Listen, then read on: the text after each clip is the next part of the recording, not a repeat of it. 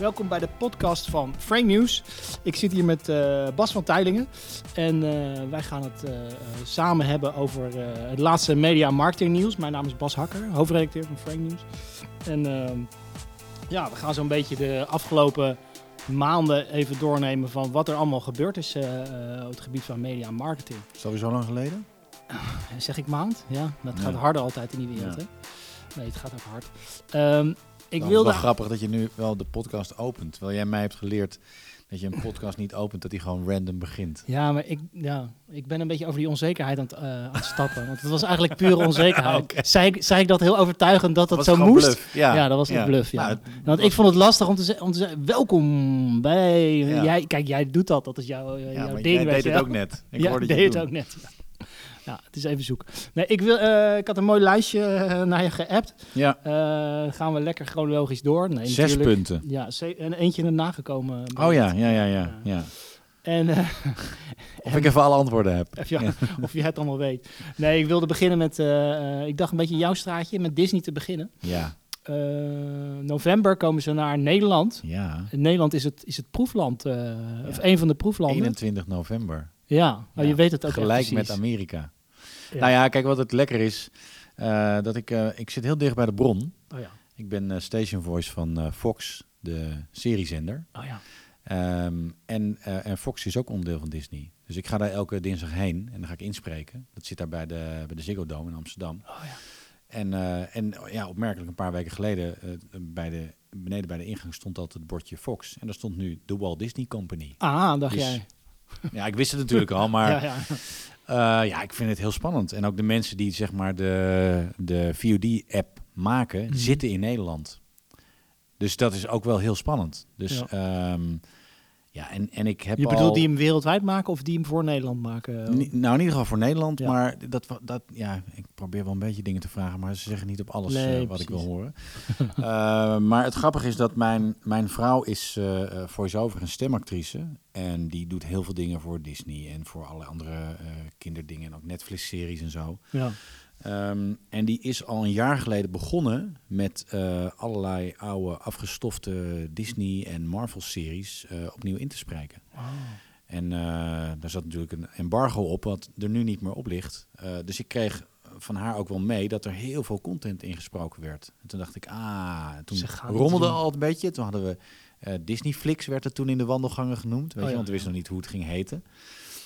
Ehm, ja, ik ben heel erg benieuwd. Wat ik grappig vind, is dat het ehm, heel erg een familieplatform wordt. Ja. En dat ehm, eh, ja, de, de R-rated dingen, zoals The Walking Dead, zeg maar, wat ook van Fox is, dat, dat, die hebben dat nu op Netflix eh, gegooid. Hmm. Eh, maar ja, de, de family-friendly content, die komt op Disney+. Plus. Dat is En- een beetje de, doel, de, de, de indeling, zeg, maar, het merkje. Dus de doelgroep Ja. is, is Geen familie. Ja. Nee, geen, geen eh, schieten en dat soort dingen. Nee. Nou ja, wel, wel Star Wars natuurlijk. En, Ja. Maar als je kijkt naar, naar dat soort films, er zit geen bloed in. En qua schelden valt het ook allemaal wel mee. Ehm, dus Deadpool zal je niet zien op, eh, op Disney+. Plus. Nee. dat is allemaal een beetje te heftig. Maar ik vind het heel erg fijn, want de afgelopen jaren zag je... je ze zullen natuurlijk achter gesloten deuren eh, al bezig zijn geweest met dit plan. Je zag steeds minder Disney en Pixar films op eh, Netflix Ja. staan. En ehm, ik ben een groot Disney en Pixar liefhebber, ook Marvel en Star Wars. Ehm, dus ik vind het fijn dat alles weer bij elkaar is. En wat ik het mooiste vind, is dat er straks een combi komt.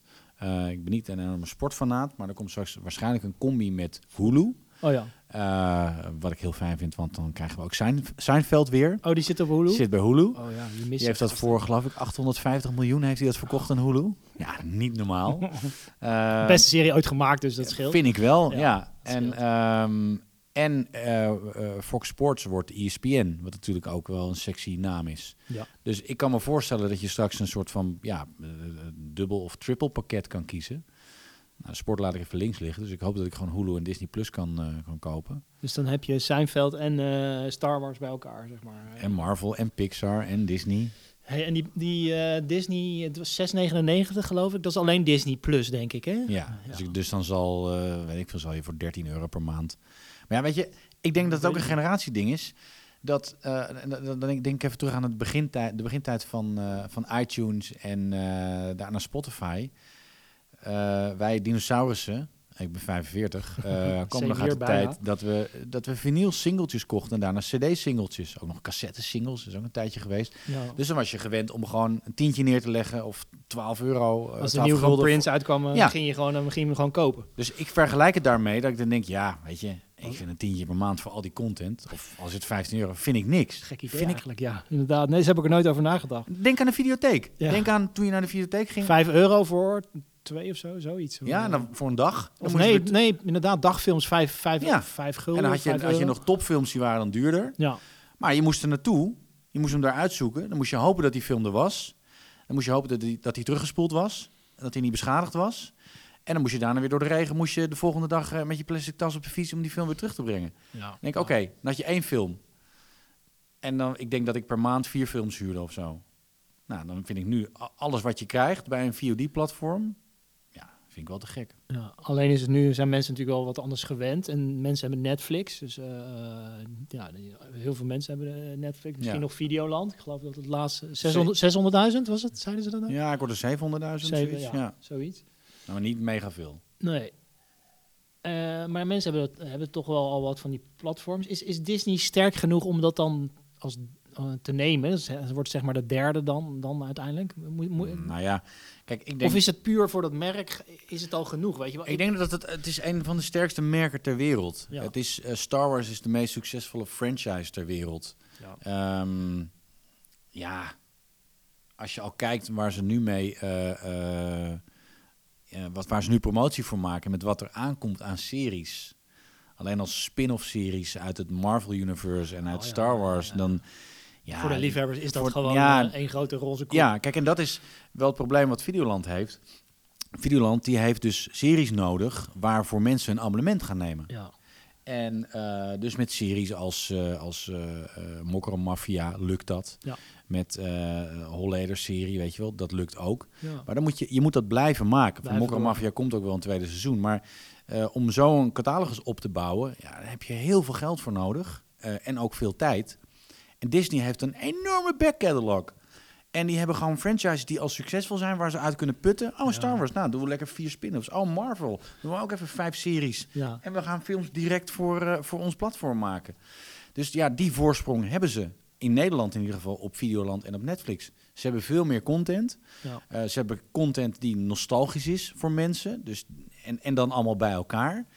Eh, En ze hoeven het maar één keer te maken. Dat is ook het, eh, om het wereldwijd te verspreiden uiteindelijk Ja. natuurlijk. Hè. Dat is ook altijd het voordeel van, van een, van een wereldpartij. Ja. ja. En ze zijn al gewend om content te maken. Ja. Ze zijn geen, geen, geen nieuwe partij als het gaat om content. Nee, Zij Ja. snappen gewoon hoe, hoe ze content moeten maken. snappen wat werkt en zo. Dat Ja. als iemand zeg maar fan van Star Wars is, dan wil die morgen nog een beetje Star Wars en overmorgen nog een beetje Star Wars. Precies. En ze kunnen nog beter als, als, als je straks als ze het algoritme van het platform, als ze het zo instellen dat ze ook, weet je wel, met die zoekresultaten kunnen eh, gaan, eh, gaan, gaan werken. Ja, dan kunnen ze je echt tailor-made dingen aanbieden. Dus ik, eh, ja, ik heb ik, wel vertrouwen in dat het, dat het, dat het goed ik heb er heel veel vertrouwen in. En ehm, Zit daar een soort grens aan, denk je, van hoeveel kan je er dan lanceren? Of, of, of is dat... Ja, nou dat, dat, daar heb ik ook wel over nagedacht. Van, bij hoeveel vinden mensen het genoeg? En ik denk dat ook, dat is ook een generatieding. In de zin van eh, dat de nieuwe generatie zal er minder moeite mee hebben, denk ik, om verschillende dingen eh, te hebben. En de oudere generatie zal, zal meer denken van, eh, nou, we hebben al de Donald Duck en de Margriet en, en, en de Volkskrant. Moeten nou ook nog de libellen erbij? Ja, ja. Eh, maar uiteindelijk denk ik dat het gaat om de beschikbare content. En ehm, zeker voor families is het gewoon heel erg fijn om, om zoveel beschikbare content te hebben. En wat dat betreft denk ik in Nederland dat, eh, dat ze een goede slag kunnen slaan.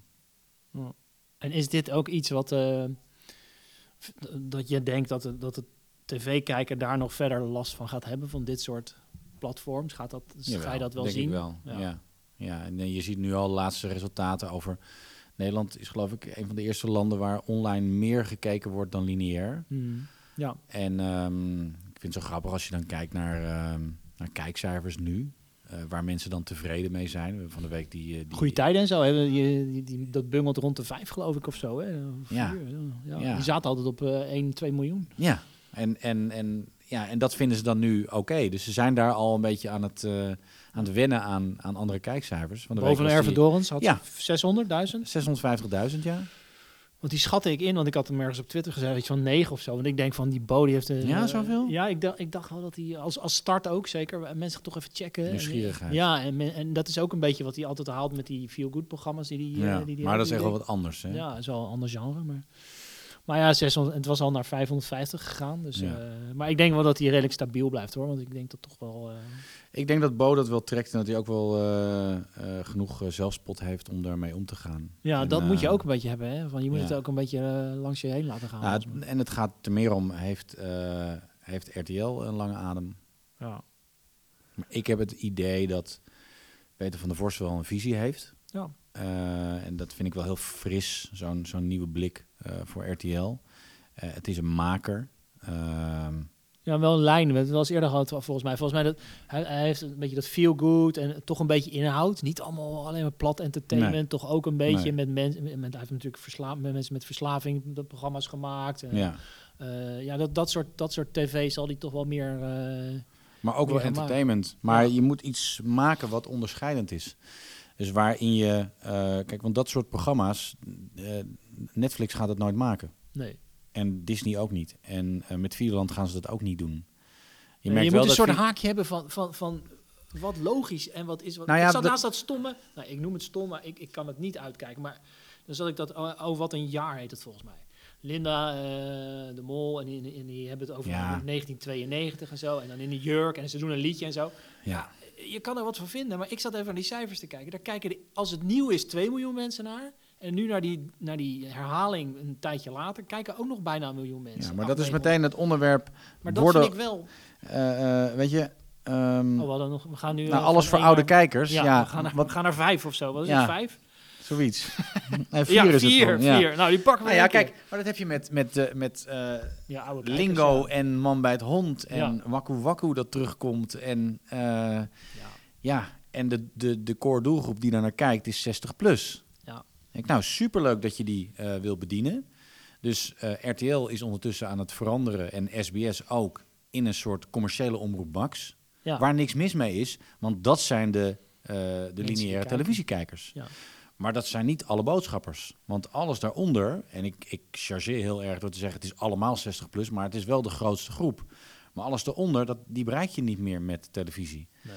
Minder in ieder geval nog wel. En Ja, en misschien nog een gedeelte met uitgesteld kijken, maar ehm, echt op een tijdstip ja, inschakelen, nee, dat, dat eh, gaat hem niet meer worden. Nee, Expeditie Robinson was laatst weer, denk ik wel weer. Dat zit mij dan zoon dan, eh, die 12, 13 is. Ja, eh, maar- wel weer met belangstelling te kijken. Dan denk ik, Dat dat, snap pakt ik, maar- weer die jeugd. Dat snap ik, maar dat is alleen maar, in mijn opinie, omdat het alleen maar lineair te zien is. Ja, precies. Want als je dat op YouTube zou uitzenden, of op Videoland, ik noem maar wat, dan, en alleen maar daar, exclusief, dan wordt het daar heel goed bekeken. Ja, dat denk en nog ik beter, ook. denk ik. Dat denk ik. Maar dat is met voetbal ook natuurlijk. Dat is op dat Nou ja, moment daarom- actueel. Jij- Dan, jij- maakt het, dan maakt het geen bal uit op wat voor scherm je het eigenlijk laat zien. Nee, maar jij zegt net van wat is dan, wat, waarin kunnen ze zich onderscheiden? Ik denk eh, eh, enerzijds actualiteit, nieuws, Ja. eh, sport, dingen die ook, dus events-achtige dingen, die zullen nooit, eh, eh, die, die zullen mensen altijd live willen kijken. En uiteindelijk verwatert het ook wat voor platform dat is. Het Songfestival, dat is ook iets wat mensen live willen kijken. ja. Eh, eh, ja, grote sportwedstrijden, EK's, WK's van sporten. Ehm, en wat ik wel opmerkelijk vind is dat eh, je leest wel nieuwsberichtjes over. Laatst had het Nederlands e-sport team heeft een, een, kampioenschap gewonnen, hebben 13 miljoen euro gewonnen. Oh. Ja, en, en een paar weken daarvoor twee Nederlandse Fortnite-spelers die ook echt Ja, heel veel hebben gewonnen. drie, hè? Eentje. Ja, en ik denk ja, daar, daar hoor je heel weinig over. Terwijl dat zijn, het zijn ander soort sporten, maar het zijn wel serieuze sporters. Er is een, een team in eh, Londen, wordt geleid door een Nederlander. Eh dat team heet Fnatic. En ik heb daar een keer eh, een hele presentatie van gezien. En nou, het is bizar. Die gasten wonen in een huis. Die hebben een psycholoog. Die hebben een masseur. Die Dat, hebben die zitten, en dat zijn trainers. gamers. Dat zijn gamers, ja. Maar die zijn dus de hele dag bezig. Die zijn fulltime bezig met gamen. Dat is gewoon hun werk. En die spelen gewoon overal kampioenschappen, gaan de hele wereld over. Hebben enorme fanbase. Zijn Een soort Real Madrid van eh Ja, e-sport. En is ja. dat FIFA eh, wat ze doen? Of wat Ja, doen ze? verschillende spellen doen ze. oh ja. Eh, en, en, ehm, maar hoe serieus dat is, hoe, weet je, hoe ze ook met eten bezig zijn en, en eh, eh, mentale hulp en dat soort dingen. Het is niet gewoon een paar gamende gasten, nee. Het is gewoon een bedrijf, het is gewoon een visie en gaan. Ja, dat vind ik heel vet. En ik vind kan je die gast ook volgen of zo? Ja, ja, oh, die- ja, Want dat is een, zit, er, daar zit een soort lopende goede tijden eh, lijntje in. of Ze hebben een YouTube-kanaal Ja, waar je gewoon eh, eh, kan volgen. En, en je kan ze natuurlijk op hun eigen socials volgen. Ja, je kan super ze interessant. waarschijnlijk. Ja. En, ja, Dan leuk. heb je gasten die net zo populair zijn als Messi. Ja. Terwijl ze, ze zijn e-sporters. En je hoort er nooit iets van eigenlijk in de reguliere media in ieder geval bij Nee. de wereld. Daardoor zitten altijd dezelfde. Dus Nee. daar, zit, daar zitten ze niet. Nou, de laatste jaren van Matthijs. Ja, laat. Ja? Oh, hij gaat hij. eh, Omroep Max? Nee, dat weet ik niet. Nee. Maar hij heeft volgens mij gezegd eh, in de media dat het het laatste jaar is wat hij wil doen. oh ja. Oh ja. Ja, ik zag van de week wat screenshots voorbij komen. Zo kijk ik dan tv. Dan zie ik screenshots voorbij komen op Twitter of op eh, Instagram. En dat ging dan. dit zag ik bij Maxim Hartman. Die had screenshots van dat schilderprogramma. Oh ja, ja, ja, ja. ja. Eh, Eh, ster op het doek? Ster op het doek, ja. Ja, met de Eus, eh, die doet dat Ja. tegenwoordig. Hè? Ja. Met, eh, met Matthijs van Nieuwkerk. Ja, ja. En dat ik ook dacht, oh, het is zo... Het is zo niet meer van deze tijd. Dat- het is niet nee. slecht, maar het is, het is voor zo'n niche doelgroep... Dat was het eigenlijk al, maar het wordt steeds nicher. Omdat het, dat, ja, de kijker gewoon veroudert. Maar op een gegeven moment, je hebt RTL, je hebt Talpa en je hebt de publieke omroep. Eh, als ze zich alle drie op dezelfde doelgroep richten, hè, dan, eh, eh, dan wordt het toch, ja, op een gegeven moment is het dan toch, maak je toch alleen maar meer van hetzelfde. Je kan toch niet, niet drie van die onderscheidende omroepen hebben. Je kan toch niet substantieel anders zijn als je je op dezelfde mensen richt. Ja, dat is het, dat is het interessante. Dat, ehm, Want RTL 4 zou weer anders zijn dan SBS. Maar ik zat het van de week bij die AD Media podcast ook over. Van, ja, in hoeverre is dat anders? Die gasten waren bij die presentaties geweest. Ja, het is dichtbij en Nederlands. En eh, een, beetje, ja, een beetje van ons allemaal, weet je wel. eh, down to earth en zo. Maar ja, dat is toch, dat is toch eh, RTL en SBS allebei in principe? Of RTL en ja, Talpa terwijl we allebei? veel meer aan het globaliseren zijn. Op alle fronten. Ja, Dus ik, ja, ik geloof er niet zo in. En er was ook een, een stukje op eh, Netflix kan RTL kopen. Ze hebben onderzoek gedaan. Eh, Echt eh, best wel eh, hardvochtig onderzoek. ja. En er staat in dat stuk ehm, dat het niet ondenkbaar is dat in het volgende decennium RTL gekocht wordt door Netflix. Nee, dat vind ik ook niet zo'n gek scenario. eigenlijk. Waarmee ze dus ook kunnen lokaliseren. En dan juist die content waar we het net over hadden, ook op Netflix lokaal zeg maar kunnen zetten. Ja.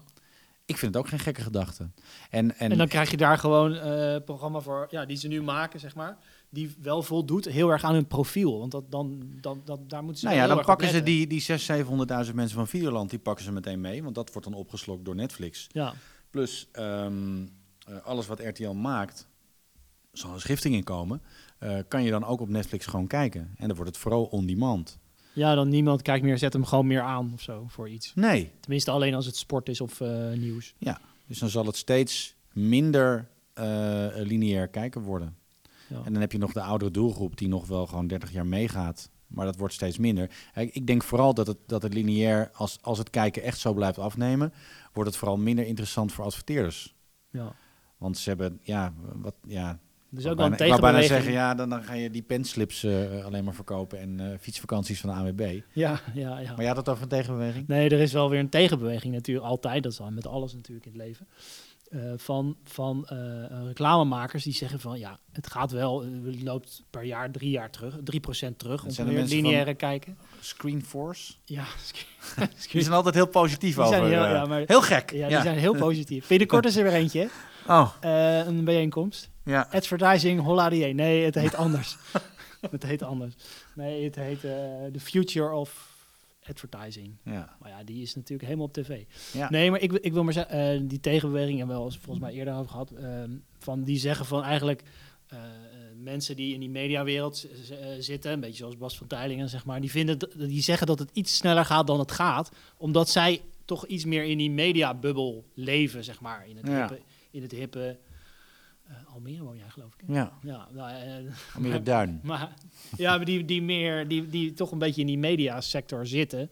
Ja, en, daar, is- en daardoor zeggen dat het sneller gaat dan het gaat. En Ja. in, in, in werkelijkheid gaat Maar ik, ik, ik doe echt mijn best om zoveel mogelijk dingen te staven met onderzoek. Ja. Ik ben dagelijks eh, allerlei onderzoeken aan het, aan het lezen en aan het consumeren. En daarin zie je toch echt wel een heel ander geluid. En wat ik ook een hele interessante vind, ik, ja, ik blijf vraagtekens eh, zetten bij het hele SKO-model. Weet je, de, Ja. de 1200 met die kijkcijferkastjes. ka- kastjes, ja. Het zijn er 1200 ja. op 17 miljoen mensen. Ja, vind ik niet heel erg accuraat. En dat is waar die miljoenen of honderdduizenden kijkers dan eh door gemeten worden. ja. En als ze, als ze nou om te beginnen gewoon eens eventjes het hele SKO-systeem eh, op de schop gooien en, en gewoon digitaal gaan meten. Eh, alle mensen hebben wel een kastje van KPN of van Ziggo. Nou, het kan al lang, maar ze willen het niet. eh, Ze willen Nou ja, ze, zich achter een, een soort van privacy AVG-ding. Ja. Maar er moet vast wel iets. eh, het is namelijk zo, als ik bel met de KPN omdat er iets niet, eh, niet werkt, dan zeggen ze nou, moment, eh, we gaan we even uw kastje uitlezen. Dus het kan gewoon. Ja. En ze hebben die data. En ik weet zeker dat ze daar ook wat mee doen. Ehm, maar ik denk dat het voor de hele markt, voor het vak, eh, beter is als we, als we accuratere cijfers krijgen. Als we het gewoon weten wie er kijken, in plaats van dat Ja. we maar een beetje gokken. En dan kan je al die dingen die je bijvoorbeeld bij YouTube hebt en de dingen die ze bij Netflix ook gewoon meten, je, je hele watchtime en je hele, je hele watch cycle, ja. dat, dat weet je dan veel beter. Dus het is voor iedereen beter, voor de makers is het beter, voor de merken die zich daaraan eh, aan binden is het beter. Dan weten we gewoon, oké, nou, eh, dit vinden mensen wel leuk, dit vinden mensen niet leuk. En dan zijn die kijkcijfers gewoon echt heel erg ouderwets in dat hele systeem. Ja.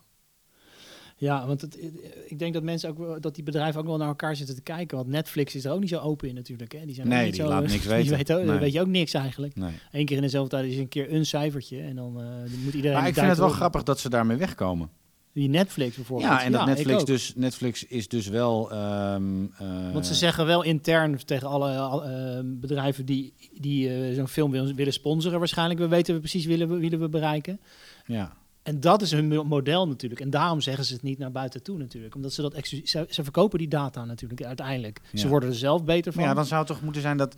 Of moeten mensen dan NDA's tekenen dat, eh, dat ze het echt niet mogen zeggen? Nee, dan zou het een keer uitlekken inderdaad. Ja. Dat, dat moet haast wel. Ik bedoel, de miljoenennota lekt ook uit eh, elk jaar. Dus dan... Maar het zou zo prettig zijn als je precies weet wie er, wie er naar eh, serie X, eh, welke, hoeveel mannen er kijken, welke opleidingsniveau. eh, ja, ik vind dat... en want- ze weten het ook allemaal. ja, maar Want ik, daar maken ze hun ik vind het dus jammer dat we het niet weten. Ik bedoel, we hebben vorig jaar de, de film van Dylan Hagens gemaakt. Ja.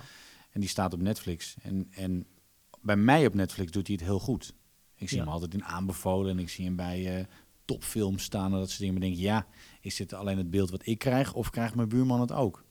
Dat weten Ja, we dus weet niet. je niet. Nee, omdat je, jij persoonlijk hebt hem al misschien een keer gekeken. Of jij kijkt dat soort, dat soort, Ja, dat dus genre kijk je veel. Ja, Dus dan word je vaker eh, word je erop gewezen. Ja. Ja. Ja. Ja. ik vind het wel eh, ja, interessant. Ik heb wel eens een, een podcast inderdaad geluisterd van iemand die bij Netflix vandaan kwam of zo. En die vertelde wat je allemaal kan, weet je wel. Wat je Ja. allemaal kan weten. Nou, dat is echt een wereld die open gaat. Bijvoorbeeld wanneer mensen uit, eh, iets uitzetten. Hè? Daar, Ja. daar kijken. Hoe, op welk moment na, na, Ja. na in, dat een film begint, zet je het uit. en pauseren ook. En pauzeren, ja.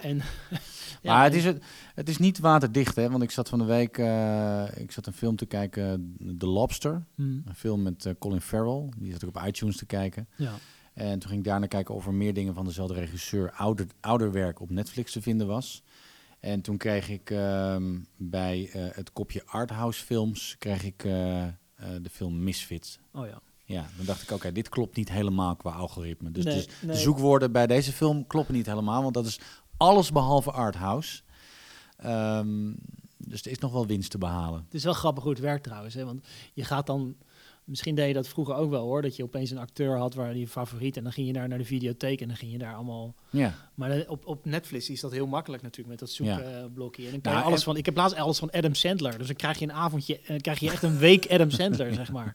En ik, ik zag die comedy show van hem. En die, hij is super grappig in die comedy show. Maar in zijn films... Ja. wow, hij zit wel zo ook een beetje bagger tussen. ja. Dus dan, eh, maar dat is wel leuk. Dan kan je echt zo'n week eh, Adam Sandler... En wat ze heel slim doen, als ze iets niet hebben, dan hebben ze wel meteen alternatieven. ja. Dus als je Pixar intypt, dan ze hebben bijna geen Pixar films meer, maar dan krijg je wel een heleboel andere animatiefilms. ja. Dus dat doen ze wel slim. Hey, ehm, ik wilde even met jou naar ehm, die ehm, eh, influencers. Ja, Creators noem jij het altijd, maar eh, eh, ja, het, ging, het ging erom, in het FD stond een verhaal. ja. Wat ik niet heel erg een journalistiek verhaal vond. Nee, de basis was eigenlijk dat ze het commissariaat van de media, Nee, Nee. reclamecodecommissie. de reclamecodecommissie, ja. Ze hadden ooit een, eh, een soort afspraak gemaakt waarin ze zouden zeggen als er betaald... Dat, dat was het commissariaat van de media. Oh, dat was... Ja. Ja, Dus hoe het was... Ja, is, leg het iets dat- uit, want ik Ja, iets dat heet de Social Code. ja social code. was op bedoel ik, ja. initiatief van een aantal eh, influencers, Ja. YouTubers. Ehm, die zijn 2014 geloof Ja, ik. die hè? zijn gaan... Nee, later, 2015 is het geweest. Eh, die zijn gaan praten met eh commissariaat, commissariaat van de media. Mm. Toen zijn er mensen uit, eh, uit de branche, waaronder ikzelf, bij betrokken geraakt. En toen hebben we een soort van taskforce gehad. En toen hebben we iets ontwikkeld. Ehm, en ehm, een heleboel partijen waren, er, waren daarbij betrokken. Het was echt wel een, een goede smeltkroes. Nou, die social code is er gekomen. Je hebt ook een website ervan. En er zijn een heleboel eh, influencers die zich daaraan houden. Mhm. Maar er hangt niks van af. Eh, het is niet als je er niet aan houdt dat je dan straf krijgt. Een Nee. verkeersboete of zo, weet je. Nee. Dus het is redelijk vrijblijvend. En ik heb er ook wel eens over geschreven dat ehm, als een, een, een influencer zich op een gegeven moment in het nauw gedreven voelt, het gaat niet meer zo goed, dan zijn ze veel sneller eh, ja, bereid om de regels aan hun laars te lappen. Zeker als er geen consequenties zijn. De regel, het komt er even op neer dat je, dat je het vermeldt als het, als het betaalde content is. Ja, als het gesponsorde content gesponsorde is. content Ja. is. Ja, dus, eh, En, eh, en hashtag ad is nu de campagne van de reclamecodecommissie. De reclamecodecommissie wordt eh gefund door eh, adverteerders. mm. Eh, ze zijn in principe alleen maar reactief en niet proactief. Ze zelf zeggen ze, we hebben een ehm, eh, rode pet en een groene pet. Ehm, maar wat ik heel jammer vind, omdat ze, eh, dus ja, ze willen wel iets doen, maar ze mogen niet te hard tegen de merken eh, optreden, want ze worden betaald door de merken. Dat is Ja. ook een beetje scheef. Ja. Nou, zij waren ook betrokken bij de social code en ze hebben toen gezegd, ja, we willen, we willen het nog eh, actiever maken. Ehm, toen hebben een hele groep influencers gezegd, oké, nou interessant, we willen wel meedenken. Ehm, daar hebben ze niet meer op gereageerd. En toen hebben ze een week voordat ze de hele campagne de lucht in gingen gooien, hebben ze allerlei influencers gevraagd van, hey, we gaan nu deze campagne doen. Wil je gratis meewerken aan de promotie van deze campagne? Mm. Zonder dat ze erbij betrokken waren. Nou, dat, is- dat klopt natuurlijk niet helemaal. En ehm, ja, ik vind dat het hele verhaal niet, niet klopt. Eh, het wordt weer heel erg gegeneraliseerd. Ehm, en als je dan ook ziet met welke influencers ze nu samenwerken, die dan reclame maken voor deze campagne. Dat zijn mensen die zi- zichzelf ook, eh, die, die zelf ook niet helemaal eh, de regels volgen. Mm. Dus er is weer niet genoeg research gedaan en er is niet met de goede influencers samengewerkt. Ten eerste om informatie te krijgen, ten tweede om die campagne goed in de markt te zetten. Maar het is wel weer zo badinerend dat, eh, eh, dat iedereen erop duikt en dat er een stuk in het FD komt. Ja. Waarvan het bijna lijkt alsof het gewoon betaald is door eh, de reclamecodecommissie. Ja. Want ja, het is echt clickbait. Je leest het stuk en dan als je verder leest, dan lees je... oh ja, het is eigenlijk een campagne van de reclamecodecommissie. Mm. Nou, dat vind ik niet helemaal kloppen. Nee. Dus, Maar er ehm, zijn, dus twee, er zijn dus twee partijen die afspraken hebben gemaakt met elkaar. Het is allemaal een beetje lossig nog. En Het is al- lossig, ja. En En ik, het is ik- een beetje rommelig. ik en, zit- en, het lijkt heel... Het is een beetje rommelig en dan is het getoetst aan dat rommeligheid. En dat is het lullige misschien. Dus er is niet echt een strakke afspraak. nee, En dan zeggen ze van, oh, maar er is wel een hele strakke afspraak. Maar die is er dus niet. nee, die is er niet. En, dan, en dan lijkt het alsof mensen dat allemaal massaal overtreden. ja, want de kop, de afspraak kop in het FD is... vloggers overtreden massaal de reclameregels met sluikreclame. Ja. Nou, en die regels zijn er niet. Vloggers, nee. Het gaat over influencers Ja. of creators. Vlog is een genre, heb ik al honderdduizend keer gezegd. Overtreden massaal de reclameregels met sluikreclame. Weet je, dit is gewoon clickbait. Dit is gewoon mensen die mensen lekker voeden met negativiteit. En niet kijken naar wat er allemaal wel gedaan wordt. Niet die hele social code aanhalen. En niet eh, doorgaan op dat stuk. Juist die samenwerking met de influencers. Maar dan lekker zelf doen. Vind ik, vind ik een, een beetje oproerkraaierij. Ja, je zou zeggen van, eh, kijk wat er voor regels zijn en waar het dan misschien wel mis is gegaan bij het maken van die uiteindelijk. Nou ja, het is, ik zit in de adviescommissie Ja. van de NICAM. En, eh, eh, en ik, mijn specialisme is natuurlijk online video. Dus wij eh, zijn nu al een jaar bezig met advies eh, aan de NICAM eh, te geven. En dat advies, eh, dat kan de NICAM meenemen in advies naar de minister, minister Slop in dit geval. En daar pleiten wij voor eh, regelgeving met consequenties. Ja. Dus dat als iemand zich niet aan de regel houdt, dat er ook gewoon een boete komt.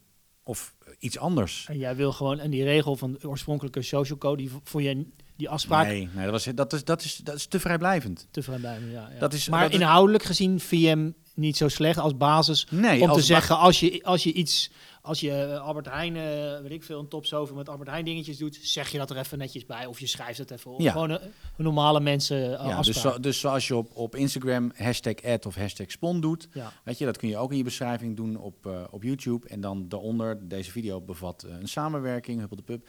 En eh, ik zag van de week, zag ik Sanne Vogel. Ja. Ik weet niet of je dat hebt gezien. Nee? Ehm, online of op tv? Of- Nee, die, die op Instagram. Ja. En die, had een, eh, die is nu zwanger. En eh, ze had een post gedaan dat ze eh, bij het Conscious Hotel in Amsterdam was. En dat het een, echt een, reclamepraatje voor dat hotel.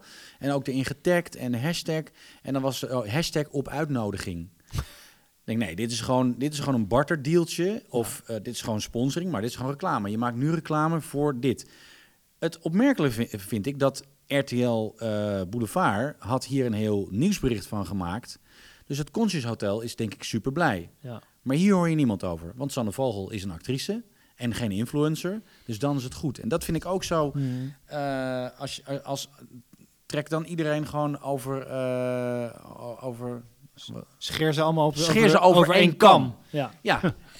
Eh, iedereen, ah, gelijke monniken, gelijke kappen. Ja. Iedereen moet zich aan dezelfde regels houden. Dus dat betekent iedereen die op Instagram iets doet, Hmm. of je nou eh, bekend bent van televisie of van YouTube of van Instagram of whatever, allemaal dezelfde regels. Maar ze zijn zich zo aan het richten op, op influencers, op jonge generatie influencers. Ja. Eh, die moeten allemaal gewoon in de hoek staan met de, met de ezelsmuts op.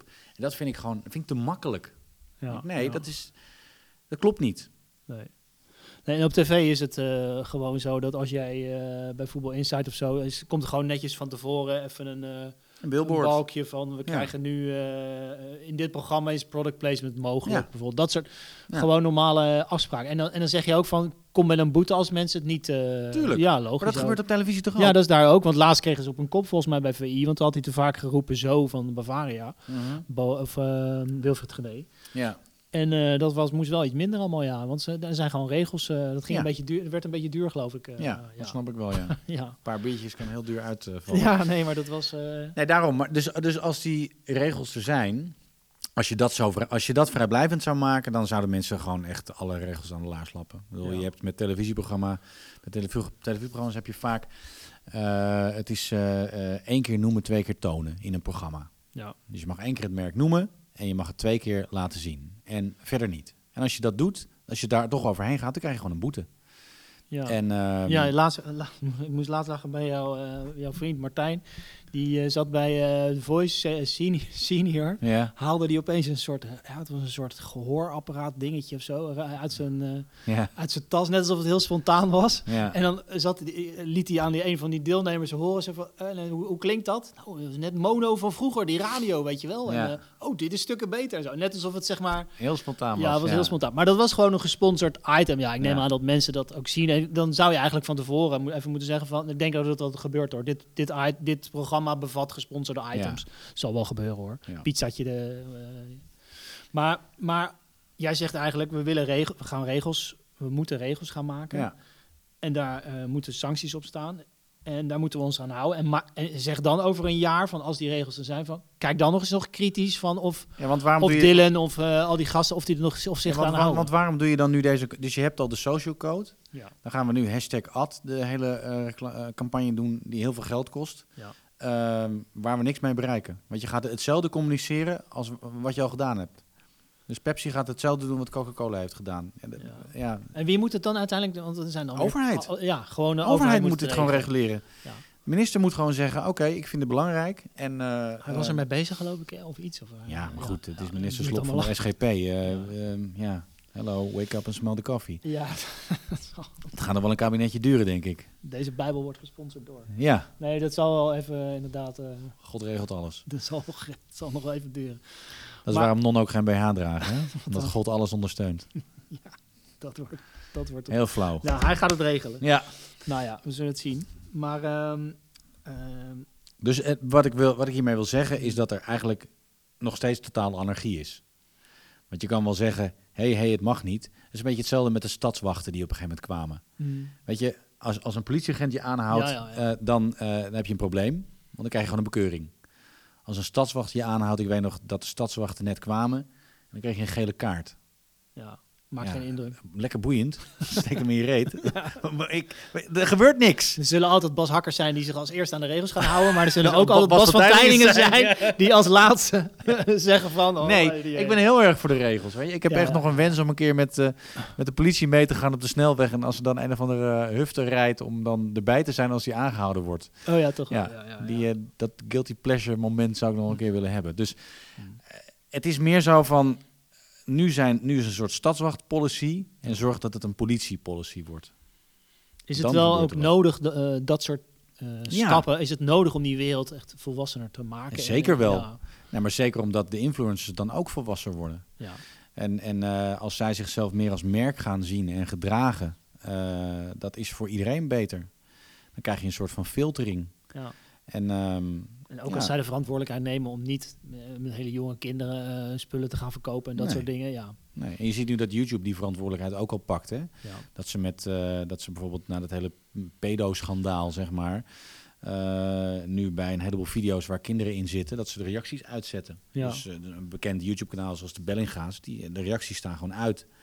Omdat ze niet willen dat pedo's reageren onder die video's en daar tijdcodes inzetten. Nee. Ehm, We hebben TikTok, dat verhaal ook wel eens met TikTok. eh, ja, ja, hetzelfde verhaal, maar dat, die doen er helemaal niks aan. Nee, En dat blijf ik verbazingwekkend vinden hoor. Als ik, als ik eh hoe groot dat TikTok voor wordt ouders. ondertussen ook. Het Jezus. is huge. Ja. Ja. En ouders hebben geen flauw idee dat hun dochter van negen gewoon een twerkende Nicki Minaj staat na te doen in hun slaapkamer en dat op dit TikTok uploadt. Nee. Dat vind ik het meest schrikbarende aan het hele verhaal. Dat, Maar je kan hem eh, niet op openbaar zetten en je kan die filmpjes ook gewoon bekijken. Hè? ja, maar hoeveel procent van de ouders kijkt er echt mee met zijn kinderen wat ze doen op social media?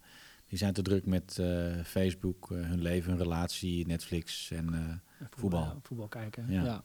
Nee, dat is ook zo, ja, ja, ja. Je moest er een boek over schrijven anders een keer. ja, Dat is goed. Ja, leuk idee. Ja, hey, we hadden nog een puntje drie. Eh, en dat gaat eigenlijk over, ik, daar moest ik aan denken, eh, over presentatoren. Hoe kwam je hierop? Ehm, nou, op allerlei manieren. Ik zat een beetje aan Bo te denken en het verschil tussen, daar hadden we het net ook al een beetje over, het verschil tussen Bo en Art en eh, Umberto. Die, eh, het, was ook, het is ook een beetje momentum, weet je wel, heeft er ook een Mhm. beetje mee te maken. Maar ik denk dat die, die presentator ook zo'n grote rol Nou, dat had ik ook toen ik, toen ik hoorde dat eh, Art Royakkers eh, van de Force Ziet Sterren gaat presenteren. Ja, dacht ik, lijkt me leuk als het programma wel die naam houdt. Van de Vorst ziet sterren, zonder Peter van der Vorst, maar met Art Rooijakkers. ja zo'n soort Tim, Tim, Ja, maar- Tim's tent, maar dan in een bungalow.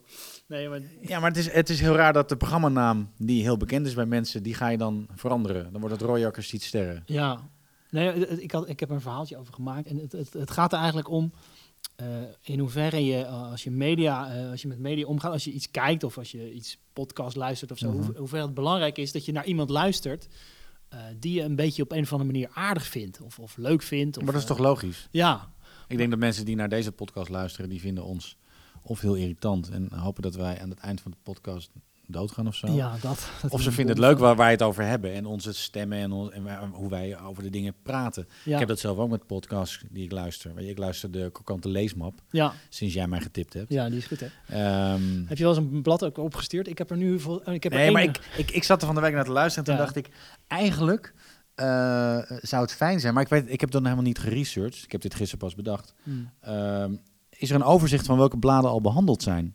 Eh, Staat het op een site of zo? Nee, het staat wel, ze, doen, ze zetten wel altijd een fotootje van de drie bladen Ja, op Instagram. Maar Dus het, zou fijn zijn, het zou fijn zijn als ik gewoon even één overzicht Ja. heb. Want dan weet ik of ik een blad kan opsturen. Je kan aan, eh, hoe heet ze?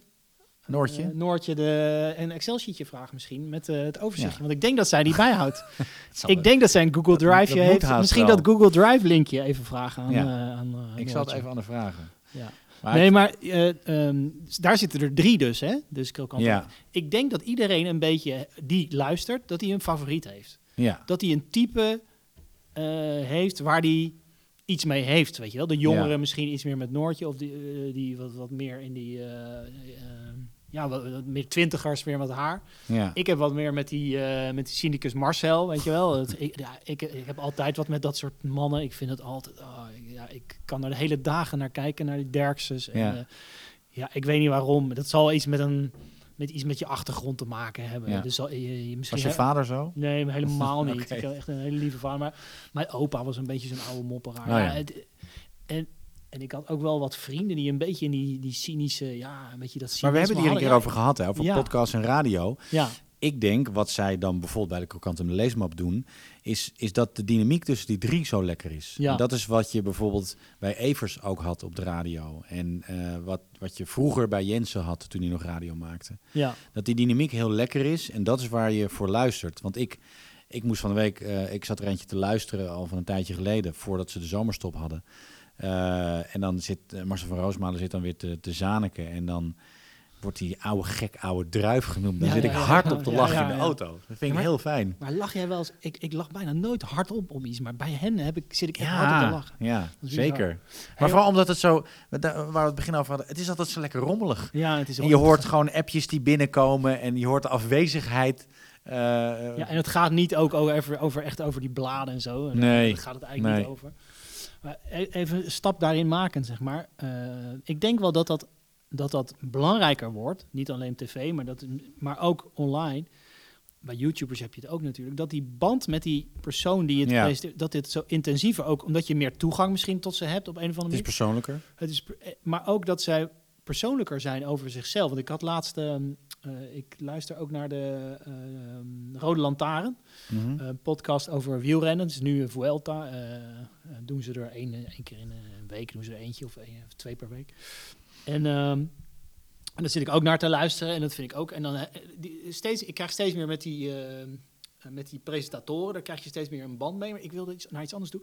Eh, een andere podcast, Pantelic podcast, gaat over Ajax. Ehm, ik ben een voetbalkijker, maar ik hou wel een beetje van Ajax ook, iets meer dan andere clubs. En in het afgelopen jaar luisterde ik heel veel naar die Pantelic podcast. En daar zit een jongen, die heet Arno, en die doet samen met de VI-watcher, Freek Jansen. Jansen, zegt hij altijd. Freek! En, en Arno, die, eh, zit daar, die, die zit daar al het hele jaar zit hij daar te vertellen over. Die dat is een echte fan, zeg maar. Die, die Ja. gaat gewoon naar het voetbal en zo. En die heeft natuurlijk een geweldig jaar gehad. En hij was dronken in Madrid en dan zat hij een podcast in te, in te praten. Nou ja, geweldig. Ik heb niks met voetbal, hè? Dat- nee, maar je leeft dus het hele jaar. dus- het is zeg maar de, een beetje de- een, Star, een Star Wars fan, maar dan Ja, ja, ja, fan. maar dan Dus ik leef helemaal mee met die gast. En die vertelt dus eh, op, op, op een gegeven moment eh, op Twitter, volg ik hem ook dan. En dan zit hij te vertellen, ja, het gaat niet zo goed. eh, kindje. eh, ja, met zijn ik heb, ik heb Ja. mijn huis verkocht aan hem. Oh ja? Ja, aan Arco, ja. Oh, Arco, ja. Ja. Ja, ja, Arco, ja. Ja, Arco Gnocchi heet die Ja. volgens mij. Gnocchi. Italiaanse Italiaan, achtergrond. Ja. Oh, je hebt ja. Ja, echt? Ja, echt Oh, hij woont dus... eh, oh. Ja, hij woont in mijn oude huis. Grappig. Nou, maar die vertelde dus over zijn eh Ja, dat die vrouw en... eh, Doch, die zou misschien te vroeg geboren ja, te worden. vroeg Ja. geboren en zo. En toen dacht ik echt, dat is best wel gek dat je met zo'n... eh, zo iemand toch gaat meeleven op een gegeven moment. Ja, ik krijg superveel Veel, eh, eh, reacties op. Twitter en zo. Ja. En die, ga, die gast, eh, en dat, dat heb je toch via zo'n medium als podcast. En misschien had het via YouTube ook wel gekund, maar minder Ja. denk ik via tv. Eh, omdat je dat daar niet zo'n zo'n band hebt. Nou, het grappige is, ik... Daar eh, zat- was ik naar te zoeken en ik weet niet precies welke kant, maar ik... Nee, maar ik heb, ik heb eh, mijn, mijn vader, die, had, eh, die is ook een enorme Ajax-fan. En dat was een Champions League wedstrijd tegen Hajduk Split, ooit Ja. in 1995 of zo. En mijn vader is naar het stadion geweest en die had toen een vlaggetje. En ik heb dat vlaggetje aan Arco gegeven Oh ja. toen we het huis hadden verkocht. Oh ja, Ik had dat van mijn vader gekregen en ik deed er niks mee. En ik had op, inderdaad op Twitter gezien dat hij zo'n grote Ajax-fan is en ook een podcast heeft en dat soort dingen. Dus ik zei tegen hem van, nou, ik heb nog wat voor je. Dat was bij de overdracht van het huis, dit vlaggetje. Nou, hij vond het heel erg leuk. En ik dacht, nou prima, ben ik aan het vlaggetje af. En iemand die er wel blij mee is, die heeft hem nu. Maar je Nu had dus jij al- dat vlaggetje willen hebben. Ja, ja. Dus jij ik wist het al, door, doordat je elkaar checkt op social media. Dat is logisch, dat doe je gewoon. Je gaat gewoon kijken van, oh, ik ben benieuwd wie dat is. Bijzondere naam heeft hij ook nog, dus Ja, dan ben je meer wel, geneigd ja. om te kijken. Ik Eh. vind hem wel een, eh, een prettige fan trouwens. Ja, Al- Als ik op, op Twitter, hoe hij, eh, hij is niet heel erg, ehm, hij is geen stoker of zo. nee. Hij is wel een, een lieve, enthousiaste fan. Ja, en, en, en- ja. ja, ook wel nuance zit er. Ja, ja. Maar ik, ik wil maar zeggen van, je, je, net als je eh, Nee, maar daarom denk ik... een Mercedes koopt, ben ik een, ben ik een Ja, Mercedes-fan. maar jij- jouw- Nee, ik, ben een, ik, ben een, ik hou een beetje van, van die die, die Arco vind ik leuk. En ik vind Marcel eh, leuk. Ja, maar dus antwoord op je vraag, hoe belangrijk is een presentator, host in de nieuwe mediawereld? Ja. Heel belangrijk, maar we krijgen gewoon veel meer. Ja. En je hoeft niet meer, dat is het mooie, eh, mijn, mijn evangelie, eh, niet het evangelie van meneer Slop, maar mijn evangelie van, van YouTube is, weet je wel, eh, de wereld ligt aan je voeten. En je hoeft niet meer door een soort van ballotagecommissie heen om content te maken. Nee. Podcasts, fantastisch. YouTube-video's, fantastisch. Doe dingen, maak dingen. Het is onderzocht hè, van welk social media platform mensen het gelukkigst worden. En ook het ongelukkigst. Het gelukkigst worden ze van YouTube en het meest ongelukkig van Instagram. Want bij YouTube kunnen ze hun creativiteit uiten. Ja. En bij Instagram worden ze heel erg beoordeeld. Weet Ja, je, die, ja. die Black Mirror aflevering is dat, weet je wel. Dat mensen gerate worden over, Ik over alles Black wat Mirror ze kijk, doen. maar ik ken het principe wat. eh, Ja. ja. Ja, En is echt een aanrader, die Black Mirror aflevering. Dan, mensen krijgen bij alles wat ze doen een rating. We hebben wel eens verhaal over Dus gehad. ja, dus je staat bij de benzinepomp en hoe aardig je bent. Eigenlijk wat Uber doet, hè. Dus zowel de Uber-chauffeur als de klant geven elkaar eh, een aantal sterren. Ja. En als je allebei eh, te weinig sterren geeft, dan eh, zorgt het algoritme van Uber ervoor dat je nooit meer bij elkaar in de auto komt. nou, dat, dat gebeurt dus al. En bij Black Mirror, bij die aflevering, heb je dus dat mensen dus constant gerate worden op alles. Ja. En er is een vrouw die gaat op zoek, die, die gaat naar een bruiloft van een vriendin. Ehm, en eh, op weg naar die bruiloft gaat er, allerlei, gaat er van alles mis. En die vriendin heeft alleen maar haar uitgenodigd omdat zij een wat lagere rating heeft. Zodat zij iemand met een lagere rating op haar bruiloft heeft. Zodat zij daar weer een hogere rating op krijgt. Alleen doordat die, die weg naar die bruiloft, die wordt heel erg eh, verhinderd door allerlei dingen. En daardoor wordt haar rating steeds lager. En al die mensen kunnen constant die rating zien. Ja. Dus die vrouw van die bruiloft wil eigenlijk niet meer dat zij komt. Want dan is, hij, is ze zo laag qua rating dat het dan juist weer slecht haar is. Nou, daar moeten we niet naartoe qua maatschappij. ik- waar, waar je, wat je dan zo leert bij hoe, hoe een podcast werkt, zeg maar, is dat je zoekt dus mensen, blijkbaar, die een beetje bij jou passen, waar je iets mee hebt Ja. of zo. En net als je, net als je op, op een schoolplein staat, een leeg schoolplein, ga je toch even, als jij een Donald Duck lezer bent, ga je even bij die Donald, stille Donald Duck lezer zitten Ja, of zo, natuurlijk. eerder dan dat je bij iemand die... eh, Dat is waarom ik naar de Comic Con ga. Ja, Gelijkgestemde. ja, precies. Daar kan ik gewoon in een Captain America pak lopen zonder dat mensen het raar vinden of me uitlachen. Maar dat is toch veel, eh, laten we zeggen, eh, wenselijker of gezonder dan die ontwikkeling die jij schetst met, met Instagram, waarbij je misschien wel eh, veel meer denkt aan wat er gebeurt. hoeveel likes zal ik krijgen? Dan, Nou ja, misschien is dat, misschien is dat kijk, dat, dat ligt. Kijk, mensen moeten niet vergeten dat de macht uiteindelijk bij de gebruikers ligt. ja, En niet bij de techbedrijven. Eh, maar dat is iets wat al volgens mij sinds het bestaan van de mensen eh, niet leeft bij mensen. Dat, dat power to the people. eh, dat is echt zo. Als we massaal stoppen met het gebruiken van social media platformen of bepaalde platformen, ja, dan, ehm, ja, dan gaan ze de fles op. dat is klaar. Dan is het gewoon klaar. Dat is het probleem van Facebook. The running out of people. Weet je, de mensen raken op. Het is voor jonge mensen niet meer sexy. Ehm, dus dus eh, die, die nichevorming, eh ik denk dat dat heel fijn is. En ik denk dat als mensen veel meer de gelijkgestemde opzoeken. En je, je ziet nu ook dat veel social media platformen, eh Instagrammers staan nu mee begonnen, dat je het aantal likes niet meer gaat zien. Nee. Dat soort dingen. Dus zij zien ook wat de negatieve werking is van, van dat raten. Dus als dat een beetje voorbij is, maar je kunt wel gewoon mensen volgen. Er is een, een YouTube, YouTuber, hij houdt van fietsen. Ken je fietsbenen? Nee. Nou, dat is een YouTube-kanaal eh, van een gast. En eh, hij zit, zit ook op Instagram. Helemaal bezeten. Hij heeft ook verslagen bij de Tour de France gemaakt en dat soort dingen. Een hele leuke gast. Zoek hem echt op als je van, van wielrennen houdt. Ehm, eh, ik denk dat het veel meer die kant op moet gaan. Dat je gelijkgestemde gaat volgen. Ja. En, en ook met die mensen in kunt communiceren. Als jij eh, de, de gasten van je voetbalpodcast zeg maar een, eh, een berichtje stuurt, een DM'tje, weet ik veel wat, Ja. dan is de kans heel groot dat je, dus je, je. Ik zat laatst in de wielrennen podcast van de Rode Lantaarn. Ah, Want ik had eh, Tim de Gier, die daar zit, die had ik een, eh, een berichtje op Twitter gestuurd van eh die Gezing die helpt die Roglic nooit. en hij las dat voor, zo, van, eh, van Bas Hakker. En Bas Hakker, Bas Hakker, zei die andere. eh, bij de Ninja Turtles noemen ze hem altijd Shredder, Shredder. en, en ik hoorde dat zo. En ik moest natuurlijk, aan mijn oude, mijn oude vrienden keken ook Ninja Turtles Ja. natuurlijk. Dus die, dus die noemden mij inderdaad een jaar of drie, vier Shredder. Dus daar moest ik meteen aan denken. Maar dan zit je dus in zo'n radioprogramma. Ja. Dus dat gaat veel sneller volgens mij dan, wij dan zaten, het- ook in dan de krokante, wij zaten ook in de krokante Ja, leesmap is ooit. waar, is Ja. waar. Ja, ja. Toen ik er nog niet naar luisterde. Dat Nee. was heel grappig. Nee, dat klopt. Ja, ja, ja. Nee, dus het is ook, eh, het, het moet niet de kant van zelfvervlekking opgaan. Nee, maar nee, het is nee. wel leuk dat het allemaal wat eh, Dichterbij dichterbij is. Ja. Ja. Het is niet meer die mensen. Het is geen Linda de Mol die onbereikbaar is. Weet je, wel. je kan. En ik denk dat het ook heel leuk is voor mensen die podcasts maken of wat voor media dan ook. Dat ze ook heel makkelijk de dialoog in kunnen, aan kunnen gaan met hun eh, publiek. Ja, en dat die mensen die dat maken, dus ook niet eh, hun Linda de Mol-achtige stemmetje of boven Ervin Dorens nadoen-achtig. Nee. Die kunnen gewoon een beetje die saaie door de weekse... eh, Je kan gewoon zo praten. je kan gewoon heel, heel saai zijn. Ja. En er zijn er nog tien saaie en die volgen jou dan. Ja, en dat ja, is dat al is- geweldig. Dan kan toch beter met tien saaie gelijkgestemden zijn... Natuurlijk. dan dat je met een miljoen mensen bent die, waar je eigenlijk niks mee hebt. Nee, maar ik, ik, ik weet het nog wel van jaren geleden dat eh, een van de eerste niche televisieprogramma's dat was Vis TV Ja, ja. en, en Transportwereld. Ja, weet je dat soort programma's? gemaakt over Vis TV. Ja, ik vind het fantastisch. En toen en, en ik weet dat er eh, Niche, ja, enorm. er is in Amerika een, een televisiezender voor cactusliefhebbers. Echt? Dat vind ik fantastisch. Geweldig, ja. ja Geweldig. Mensen met passie, hartstikke goed. En eh, als ik een of ander kanaal kan vinden waar alleen maar over, over eh, Star Wars gepraat wordt of over Marvel dingen. Weet je, ik, ik, ik volg dat soort kanalen ook al op YouTube. Ja. Eh, eh, New Rockstars, Looper, dat zijn kanalen die allerlei trailer breakdowns doen, dat soort dingen. Ja, ik vind het geweldig. Ik kan er niet genoeg van kijken. Ik zit soms, dan heb ik de hond uitgelaten om kwart over tien.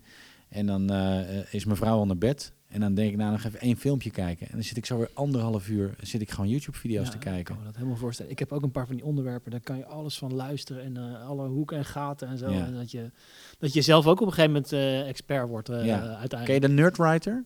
Nee, nee, Dat is een YouTube-kanaal. Dat zijn, ja, dat zijn een soort van mini-dokutjes. Ja, dat vind ik ook geweldig. Die gast die maakt ja, over allerlei uiteenlopende onderwerpen maakt hij gewoon een soort van mini-docu's. En het is En je- altijd interessant. Ja. Je kan ook alle kanten op. Hè? Want la- laatst eh, zat ik een podcastje van eh, Gary Vaynerchuk te luisteren. Die eh, content, Amerikaanse content guru. En die was in Australië, die super populair. Die Austra- en er staan mensen in de rij voor zijn vragen, weet je wel. Zo, Ja. Ik begin er alvast met een line-up als die begint met praten. Ik ga, tien, ik ga 20 minuten doe ik een verhaaltje. Na 20 minuten is dan die rij wel weer. dan ga ik aan die rij beginnen, zeg maar. Want dan. Dus die mensen staan al de hele tijd in de rij, die horen verder niks van zijn verhaal. En er stond één iemand in die rij en die zat te vertellen dat hij een ehm, eh, vastgoed eh, eh, platform was begonnen. En eh, dus niet gewoon koop nu een huis hier à la Funda, maar dat, dat heette eh, Rum and Real Estate. Oftewel, oftewel, mensen die iets met vastgoed hebben, verkopen, inkopen, verkopen, Ja. kantoorgebouw, maar die ook enorm van rum houden, blijkbaar. en die zat dat te vertellen. Ik denk, nou, dat vindt hij vast, en dat vond hij een briljant idee. Ja. Want je doet wat anders en je doet dus iets wat je, bij jou past. Ja. Blijkbaar was die gast een enorme rumliefhebber. Ja. En, en, en toen zei die uh, Vaynerchuk ook, ja, dan, ga, dan, dan heb je misschien met die saaie huizen te maken. Maar dan hou je het wel lol erin, weet je wel. Dan, Ja. dan blijf je dat wel Ja. elke keer doen en eh, volle bak geven. En toen zei hij, en als het mislukt, heb je in ieder geval twee jaar heerlijke rum gezopen. en, eh, maar dat vond ik wel een eye-opener. om Terwijl je moet heel, je, als je podcast gaat maken of YouTube zo, heel Mhm. veel van jezelf ook inleggen. Niet bang daarvoor zijn om, Nee. dat, eh, om dat te doen. Nee. Nee, ik, ik wil nu met een eh, nieuw YouTube-kanaal beginnen. Ik heb een, eh, een Bastard gekocht. Het is zo'n eh Comado, eh Komodo, Komado, Kamado. Is dat een dier? Nee, dat zo'n, Komodo. nee, het is zo'n soort Green Egg, maar dan een Nederlandse. Oh, zo'n zo'n- barbecue. Ja, zo'n barbecue, ja. En ik ben helemaal wild ervan. Ik vind het fantastisch. Ja, ja. Echt fantastisch. Gewoon, En- hij doet het goed. En, ja, eh, ik, bijna elke dag, ik gebruik gewoon mijn fornuis niet meer. Ik, eh, als, als ik een kipje moet eh, bakken, dan doe ik dat op de barbecue, kolen erop en, en gaan. oh ja. Dus ik wil nu een nieuw YouTube-kanaal beginnen, omdat het, er is niks te vinden over beginnende barbecuers in Nederland. Er is gewoon Nee? niks. Dus je hebt Pitmaster X en dat is meteen, en je, hebt Jort Altenhuizen die meteen helemaal full ja, die heeft power zes gaan. boeken geschreven Ja. over... eh, Smoky Goodness. Ja. En eh, daar heb ik dat Ja. programma Grillmasters meegemaakt met Martijn Krabbe een paar jaar geleden. Ja, Toen was ik veel meer bezig met de regie en niet met het barbecuen. Maar nu heb ik echt een passie gevonden. Het is voor mij een soort mindfulness. Ja, mindfulness, hoe zeg je dat? mindfulness. Ehm, dus ik wil nu een YouTube-kanaal gaan beginnen. En dan wil ik gewoon voor alle nerds, alle, alle, alle beginners, wil ik zeg maar ook wat ik tegenkom. Eh, samen met een vriend van mij, willen we dan dat, dat gaan vertellen. Maar ook wat voor eh, soort mesje je het moet omdraaien of Ja, zo'n Ja, vorken. en, en, en, een- eh, een, vriend van mij die, saus? heeft, die, die, die is al veel langer bezig met barbecue op deze manier. Serious Outdoor Cooking heet het eigenlijk. oh ja, ja, ja. En die heeft laatst had hij, weet ik veel, na- uit Namibië had hij een bepaald hout gehaald. Omdat hij ergens gehoord dat het heel erg goed was. Maar het ja, bleek super te roken. Dus de hele buurt stond bij hem in de tuin van wat is er aan de hand? Eén, Nou, twee. Maar dat is, vind ik een heel leuk verhaal. Ja, En ik, ik ben me nu aan het interesseren in van, oké, maar wat, wat voor hout moet je dan gebruiken? En ja. wat voor mes en wat voor vlees en dit en dat. Ja, en weet je, ik, heb, ik heb al een, een stukje vlees eh, verkloot met... eh, je, je hebt dan een kerntemperatuurmeter. Mhm. En eh, nou, dat vlees moest eh 45 graden zijn, kerntemperatuur.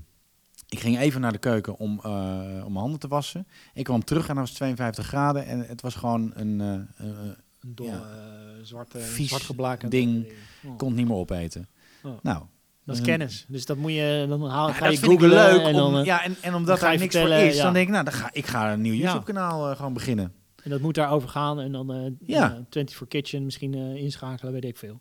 Ja, nee, Oh, niet eens. gewoon, Gewoon lekker YouTube. groeien. Oh ja, Gewoon lekker YouTube, ja. Nee, niet ouderwets denken. Nee, nee. Ja, dat, nou, dat is het, ja. ja. We hadden nog meer punten, hè? Ja. We zijn wel een aantal... Oh ja, we moeten niet... ik vind veel podcasts... gaan Ik heb, ik heb serieus eh, podcasts die ik luister en dat ik dan, als ik al zie dat die maar 30 minuten is, dan denk ik, ah, jammer, kan kort. Ja, tegenvallen. Ja, Ja, maar- ik wil graag gewoon een uur luisteren. Nou, ik, ik kijk altijd, zeg maar, als het altijd dezelfde tijd is. Dat vind ik irritant. Want dan gaan ze zich dus aan die oude mediawetten houden. En dat is Ja. niet goed natuurlijk. Hè? nee, dat doen we niet aan. Nee, want zij moeten gewoon... Ja, het mag soms best wel kort zijn. Als je klaar bent, ben je Mhm. klaar, weet je wel. Maar dan die week later weer lang of zo, weet je wel. Ja. Zoiets. Even kijken. Wel een leuk idee met die barbecue, trouwens. Ja. Maar gaat het dan ook alleen maar over barbecue? Of ook, mag het ook een beetje dan over het leven of zo? eh? Nee, natuurlijk gaat het over het leven. Ik Ja. doe het samen met, met eh, mijn beste vriend Marcel. En we hebben ook samen als stand-up comedian Oh ja. hebben wij eh, gespeeld. Dus we zijn Dus wel een beetje op elkaar ingespeeld. Dus we gaan wel gewoon lachen. En, Dus het is ook de barbecue nou ja, het is, ja, maar het is ook... eh, ik koop dan... eh, ik heb dan sinds kort een, een pasje bij de Sligo. Mm. Oh, Nou ja, dat is dat echt... Paradijs. Nou, ik ga niet meer naar een, naar een sauna, naar een wellness toe. Ik ga gewoon lekker vier uur in de Sligo rondlopen. En dan ga je daar ook praten over vlees en zo. Nou ja, er staat er gewoon een visboer, er staat er een slager. Dus je staat met, met vakidioten te praten. Ja, ja. Ze hebben allerlei dingen die je nog niet kent. En dan kom ik echt met, met een huge stuk vlees. Kom ik met een tomahawk steak thuis. Ah, die haal je niet bij de slager hoor. Dan moet je gewoon echt, nou ja, sommige slagers wel. Maar echt dat grote vlees, dat haal je gewoon wel bij zo'n sligo. Ja. En dan maak ik daar een foto van en dan stuur ik naar hem toe. En dan krijg ik alleen maar verdomme terug. Omdat hij denkt, ik was er niet bij. En jij gaat dit opeten. En we- dus zo zijn we elkaar een beetje aan het opfokken. Dus dat, Ja, ja, dat sfeertje... Weet je, wij, we gaan, we gaan een, een picanha gaan we bereiden. En dan moet dat, die vetlaag die moet dan gaan smelten. En dan mag je eh, een bepaalde tijd mag je de kap niet open doen. Nou ja, Oh. ik weet nu al dat het een spannend moment wordt. Want je gaat natuurlijk... Je wil weten hoe het met het vlees gaat. En je moet alleen Ja. maar naar je kerntemperatuur... eh, ja, nee, dat kan niet. Dan ontsnapt de warmte en dan mislukt je vlees. Oh, ja. Dus daar gaat het over. Dus het spannende van outdoor cooking. Ja, het is wel leuk hoor. Ja. En doe je ook met mensen of zo die dan komen eten of zo? eh? Nou, ik heb wel eh, eh, twee huizen verder woont een, een vriend van ons en die is, die is chefkok. hmm. En die heeft laatst bij ons gekookt. Die kwam in zijn koksbuis, stond hij voor het tuinhek. Oh, oh. En nou, het was even feest. Ik had op mijn Instagram, in mijn, in mijn stories, had ik hem gefilmd. oh ja. Terwijl die stond te praten. Nou ja, ik kreeg zo verschrikkelijk veel reacties. Dat dat was voor Ja. mij een soort van lakmoesproef, zo zou eh, eh, Matthijs van Nieuwkerk zeggen. eh, dat hier een markt voor is. Ja. ja, dat geloof ik ook wel, ja. Maar zo ontstaan er dus hele nieuwe markten ook, hè, overal. Ja. Want, want, de, de barbecue is gewoon een markt. En daar zou, daar zou verder niemand ooit mee bedacht hebben dat dat een markt Nee, is. Maar, die markt is huge geworden. die is, ja, precies. Ga, ga naar een tuincentrum. Kijk eens de afdeling barbecue, hoe groot dat nu is. Ja. Dat is echt immens. En, en zo'n barbecue, zo'n bastard, die kan je gewoon het hele jaar gebruiken. Het komt natuurlijk uiteindelijk op neer dat wij als mannen natuurlijk eh, gefaald hebben. En dat we dat, als, alsnog pakken we onze rol weer, weet je wel. Kijk, het liefst zou jij natuurlijk vuur ook- maken. Heeft, heeft, he- ja, vuur maken. Ja, maar ik heeft wil dus- Almere ook bossen? Ga je, ga je ook in- schieten? Ik bedoel, Ja, ik eh, woon in het, nou, bij mij lopen reeën in, Ja, de, in de tuin. Dus, eh, hier, dat willen we natuurlijk. ja, maar het is wel dat ik... ik word er ook heel erg gretig van. Ik wil nu ook een buitenkeuken. ja, het moet wel meteen- Ik wil wel meteen de whole nine yards. En ik had eerst een of ander flauw schort. Nee, ik wilde wel een leren schort. Ja, moet wel. En dan En van die, van die Joh, ik ben de afgelopen drie weken ben ik bezig geweest met het vinden van een goede buitenprullenbak. Nou, dat is nog, dat is nog niet zo makkelijk hoor. Die hebben ze niet bij Bouwmarkt, die hebben ze niet bij tuincentra. Nee, bij de Xenos heb ik hem gevonden. Oh, Maar eh, waar moet hij aan voldoen dan? Nou, ik, wilde, ik had gewoon in mijn hoofd een aluminium buitenprullenbak. Oh, die ja. wilde ik gewoon en die heb ik nu. Daar Oh, ben ik heel blij mee. Er hing gewoon een vuilniszak, nou dat kon niet. Nee. Dan kwamen vrienden eten zondag, dus ik heb zaterdag... Die moet in die bordjes moeten allemaal in die... die, in die- Ja, dat hoort er dan bij voor mij. Maar dan nog heb ik nu al dat ik... Er staat gewoon echt wel een mooie barbecue. Maar nu heb ik, als ik... Ik heb dan eh, eh, binnenkort een gesprek met, eh, met iemand die buitenkeukens maakt. En eh, ja, als je dan Die ziet... gaat het programma sponsoren natuurlijk. nou, dat, dat is de bedoeling, ja. Ja. ja. Zo En dan wil ik hem tuig op je wieltjes, dat ik hem ook gewoon kan draaien voor de camerastandpunten. Oh ja. En dan wil ik dan gewoon met twee camera's opnemen. Ik wil ook gewoon kwalitatief goede content maken. Ja, het moet wel eh, geen, geen gerommel. eh, nee, geen gerommel. Nee, niet met Nee. zo'n... eh, nee. En dan komt af en toe, nou, misschien dat Martijn Krabbe een keertje komt eten. Misschien Ja. dat ik Jort Althuis een keertje vraag. BN'ers komen... eh, ja. whatever. YouTubers komen. Kom lekker eten, kom lekker proeven. Ga jij lekker zitten of doe even mee, whatever. ja. Dat is niet de insteek waarom ik het doe. Zen. De, de insteek dat zen is, gewoon- ook wel een goed lijntje trouwens, wat je zei. Wat? Nou, dat zen. Dat je zegt van eh, barbecue dat- als zen of zo. Ja, of maar- outdoor cooking als zen. Ja, maar dat eh, heb ik echt. Als ik thuis Zoals- kom, eh, ik verheug me nu al op vanavond. Dan rijd ik naar huis. Het En regende wel net En dan heb ik, ja, maar dat maakt me Oh, niet nee, je uit. hebt, staat op de veranda, staat hij. Of Hij onder in de veranda. tuin gewoon. Oh ja, ja. Nee, dat ding kan gewoon... Want je gooit die kolen erin ik heb zo'n one-minute starter. En dan tik, tik, tik, tik, tik. En binnen een minuut heb je gewoon vuur. Oh. Nou, dan haal je hem even dicht. Goed eh, zuurstof erbij. Ja, ik ben nu al bezig, hè? Ja, Nu- al- jij krijgt al wat trek terwijl ik aan het praten Ja, ben. Granaaltjes erop, lekker. Sesamzaadjes. Dat halen is ook goed inderdaad. Ja. Eh, nee, ik had nog een dingetje waar ik het over. Eh, wel aardig. Eh, dat ging over, dat gaat ook een beetje over jou namelijk. Oh ja, ik zit wel eens aan die talkshowtafels te kijken. En dat, ik vroeg me ook of dat ook aan het veranderen is. Hè? Ik vraag me altijd af. Op een gegeven moment is iemand een expert. Hè? Die zit er dan.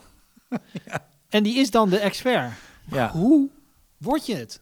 Nou, ik kan, alleen maar, uit, wat ik kan alleen maar uit mijn eigen ervaring praten. Jij bent YouTube-expert. Ja, natuurlijk. maar ik ben in 2015 begonnen met, eh, met, met YouTube. Ja.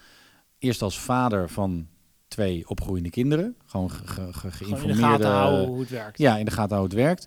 Toen heb ik eh, het platform First opgezet, waar ik dagelijks met YouTube, YouTubers werkte. Ja. Eh, een half jaar lang, heel intensief. Dus dan ben je echt omringd door de makers. Toen ben ik mijn, eh, mijn eh, certification gaan halen bij YouTube zelf. Ja. Ja. Eh, dus Ja, dat- bij jou is het niet zo van een op de andere dag. Jij bent er echt mee bezig geweest. Jij hebt zeg maar Ja. de, de hogeschool specialist worden. Heb je wel gevolgd. Nou wat ja, dat kijk, betreft. ja, Soms gaat het wel meer- sneller, kan ik me voorstellen. Ik, ik kijk er ook niet op neer, maar ik vraag. Ik gewoon puur nieuwsgierig. Zeg maar, opeens zitten ze en ze. En eh sommigen zijn goed, sommigen zijn minder goed. Maar, maar blijkbaar vinden die redactie toch wel dat ze. Eh, maar ik denk wel dat er bepaalde criteria zijn waar je aan moet voldoen. Ja, maar dat weet ik jij ook kan, niet. Jij kan goed praten ook. Je hebt ook wel een goede kop waar mensen graag naar kijken. En je weet van, van dingen ook af. Dus je kan het ook. Dat testen ze natuurlijk ook van tevoren in Ja. een voorgesprekje. ja ik, zat, eh, ik zat dit jaar in het 8 uur journaal. Ja, precies. Wow. We hebben het niet over zomaar iemand, mensen. Nee. nee. En hoewel, Nee, hoewel het oude media is, vond ik dat wel een bucketlist Ja, dingetje. dat snap ik wel, ja. Dat, mijn, en vooral omdat mijn ouders, dat ging over dat hele eh, pedo gebeuren met Oh ja, YouTube. ja. Mijn ouders waren ook echt trots op mij dat ik in het 8 uur... Mijn ouders zijn 72 en 68, dus Oh, die ja. kijken gewoon naar het 8 uur journaal. ja. Eerst zat ik in het 6 uur journaal, dat vond ik al bijzonder. En toen belde mijn moeder om 5 uur 8. Je zat ook in het 8 uur journaal. Nou, vlag kan uit. Ja, koffietijd, had Rum je, erbij. koffietijd had je al. Ja, koffietijd had ik al, 5 uur show ook. Ja. Nou ja, kijk, het Nee, is wel belangrijk. Het is wel belangrijk als je, eh, eh, want er zijn eh, op het gebied van, van online video en influencer marketing zijn er heel veel mensen die zichzelf expert noemen. Ja. Ehm, ik hou het wel bij. Ik, s ochtends eh, lees ik een heleboel nieuwsbrieven. Oh ja. Eh, en niet alleen adformatie en e-mails, maar ook eh, Amerikaanse nieuwsbrieven. Ik heb een heleboel Twitter-accounts van allerlei key opinion leaders wereldwijd die ik, die ik volg. Op het gebied van YouTube. Ja, op het gebied van Ja, YouTube en, en social media, social in- in, media, in het ja. algemeen. Ja. En, en heel veel onderzoek. Ik ben echt een, eh, een sukker voor, eh, voor onderzoek. Ja, en, eh, en dan ja, vind ik het wel heel fijn. eh, Nieuwkom is zo'n zo'n lekker bedrijf wat gewoon heel veel onderzoek doet. ja. Ik heb ook op, op een paar van die onderzoekssites heb ik ook van die abonnementen. Oh ja. Want je moet dan gewoon betalen. Maar ja, ik vind het heel fijn om ook de dingen die ik zeg te kunnen staven met onderzoek. Nee, maar dus, dus, dus, dus jij zegt van specialisten en zo. En voor, voor leken denken misschien van, nou, die zetten ze daar Nou, zo misschien kun je het makkelijk maken, maar het blijven is wel een... Ja, maar, maar het is ook wel gewoon iets wat je serieus dan moet oppakken, echt. eh. Ja, en, het is, en je ziet ook wel eh, dat er mensen soms aan tafel zitten of in beeld zijn waarvan ik denk, nou, je hebt echt geen verstand. Dat ik met Rambam bijvoorbeeld, daar Met- zit zo'n mevrouw in ja, ja. en we hebben het er Ik laatst over gehad. jullie, ik probeerde jullie aardig aan elkaar te koppelen. Ja. Linda Duits heet ze. Ja, Niet onaardig, weet wel. eh, Nee, maar nou dit ja. was misschien... nou ja, bij, bij Rambam vond ik dat ze poep aan het praten was. En, eh, maar nou, ze zal... zei ze ook weer dat je eh, vervelend vond over YouTubers, hè? Ging het toch? Nou ja, zij, zij noemt het dan ook vloggers. Nou, dan ben je al af. Ja. Dan is al meteen terug in de hoek naar de kleedkamer gaan met douchen naar huis. Ja, maar dat is uitvoering, hè? Dus dan, dan kan ze Ja, wel... nou ja, maar ook in uitvoering moet het goed zijn. Ja. Als je als expert wordt neergezet, Ja. Dus eh, ik bedoel, ik, ik heb niks met voetbal. En ik heb een keer eh, als voice-over heb ik bij een of andere EK eh, was er een DVD die gemaakt werd met allerlei samenvattingen van de EK-wedstrijden. Oh ja. Hadden ze geen rechten op de commentator. En toen moesten ze, moest ik dat dubben. En ja, ik geen verstand van voetbal. Ik weet wel hoe het werkt, maar en, en dan had ik de Engelse stem op mijn koptelefoon en had ik een tekst voor me. En op een gegeven moment werd er een doelpunt eh, gemaakt. En eh, toen zei ik, en trap! Nou, daar hebben vrienden van mij die van voetbal houden, hebben daar heel hard om gelachen. En ook mijn vader, die die, die DVD ging kijken, die zei... Het klinkt ook nog allemaal echt ook, maar de dingen die je zegt zijn wel totale onzin. Dus voordat je naar, naar eh Pauw of, eh, of naar Jinek of naar eh, Bo gaat, wel even bij jezelf nadenken. Dit onderwerp waar ik nu over ga praten, weet ik daar Ik eigenlijk wel zeg, iets... ik zeg ook niet op alles ja. Nee, precies. Ik word, ik word dagelijks gevraagd voor, dit is niet pochen, maar ik word dagelijks gevraagd om over dingen te praten. Maar ik, ik, ja, ik, ik wil niet een soort Peter de Vries worden dat je alleen maar geld verdient met expert zijn. nee. Ehm, maar ik ga niet eh, o- over alles wat vertellen. Als ik er echt geen verstand van heb of ik heb er geen voeling mee. Wat is iets geks wat, ze, wat je wel eens gevraagd bent? mm, nou, er is iemand die een keer een spreekbeurt over mij wilde doen. Dat vond ik een beetje ongemakkelijk. Ja. Heb ik wel een filmpje voor, voor hem opgenomen, maar eh, een beetje megalomaan. Ehm, maar wat... eh, de- nou ja, het is... eh, kijk, eh, als het over media YouTube, dingetjes, als het over YouTube, nee, als het over YouTube gaat bijvoorbeeld, ehm, YouTube is gewoon een platform. En eh, er zijn wel eens mensen die dan heel hele specifieke, ding- specifieke dingen vragen, eh, die eigenlijk niet gaan over, eh, hoe kan ik dit nou duidelijk uitleggen? Het RTL Boulevard belt dan wel eens en dan zeggen ze ja, we hebben een onderwerp over dit. Maar dat is dan eigenlijk niet het onderwerp. Dus ze hebben eigenlijk niet goed genoeg geresearched. Hmm. En dan ga ik, moet ik duiding geven aan hun eh ja, je bedoelt dat zij, we willen iets met, eh, en dan eh, hebben ze zo'n beetje zo'n een denkrichting, maar dat is niet echt dat is eigenlijk niet het onderliggende ding. Nee, en is dan- niet echt een concrete Nee. vraag ook. Nee, dus dan, dan is het eigenlijk veel meer de... Nou, neem het FD-artikel, om Ja, het ja. cirkeltje rond te Ja. maken. Het, het gaat eigenlijk over een campagne van de reclamecodecommissie. Maar ze doen alsof ze een, een eh, publiek opiniestuk hebben over vloggers in dit geval. Die allemaal de reclameregels aan hun eh, eh, laars lappen. Ja. Dus ja, dat is niet waar het over gaat. Maar expert worden, ja. Het is wel... Ja, Iedereen kan toch expert worden? ja. En begin een podcast en zorg dat het Nou, dat is wel de tijd natuurlijk. Hè. Je kan eh, eh, vroeger maar zat je te wachten tot, eh, tot zo'n tv-programma belde als je expert was. Was je expert, had je drie jaar geleerd Nou ja, voor van als- alles en dan zat je Als, te er- als er wachten. ergens oorlog is, dan, dan zit er iemand van het Klingendaal Instituut aan tafel. Ja, Dat is hoe ik het ken. ja, Ja, ja. er is weer ergens oorlog. Nou, daar zitten ze weer. Je, echt, je kan het echt op je, op je vingers natellen.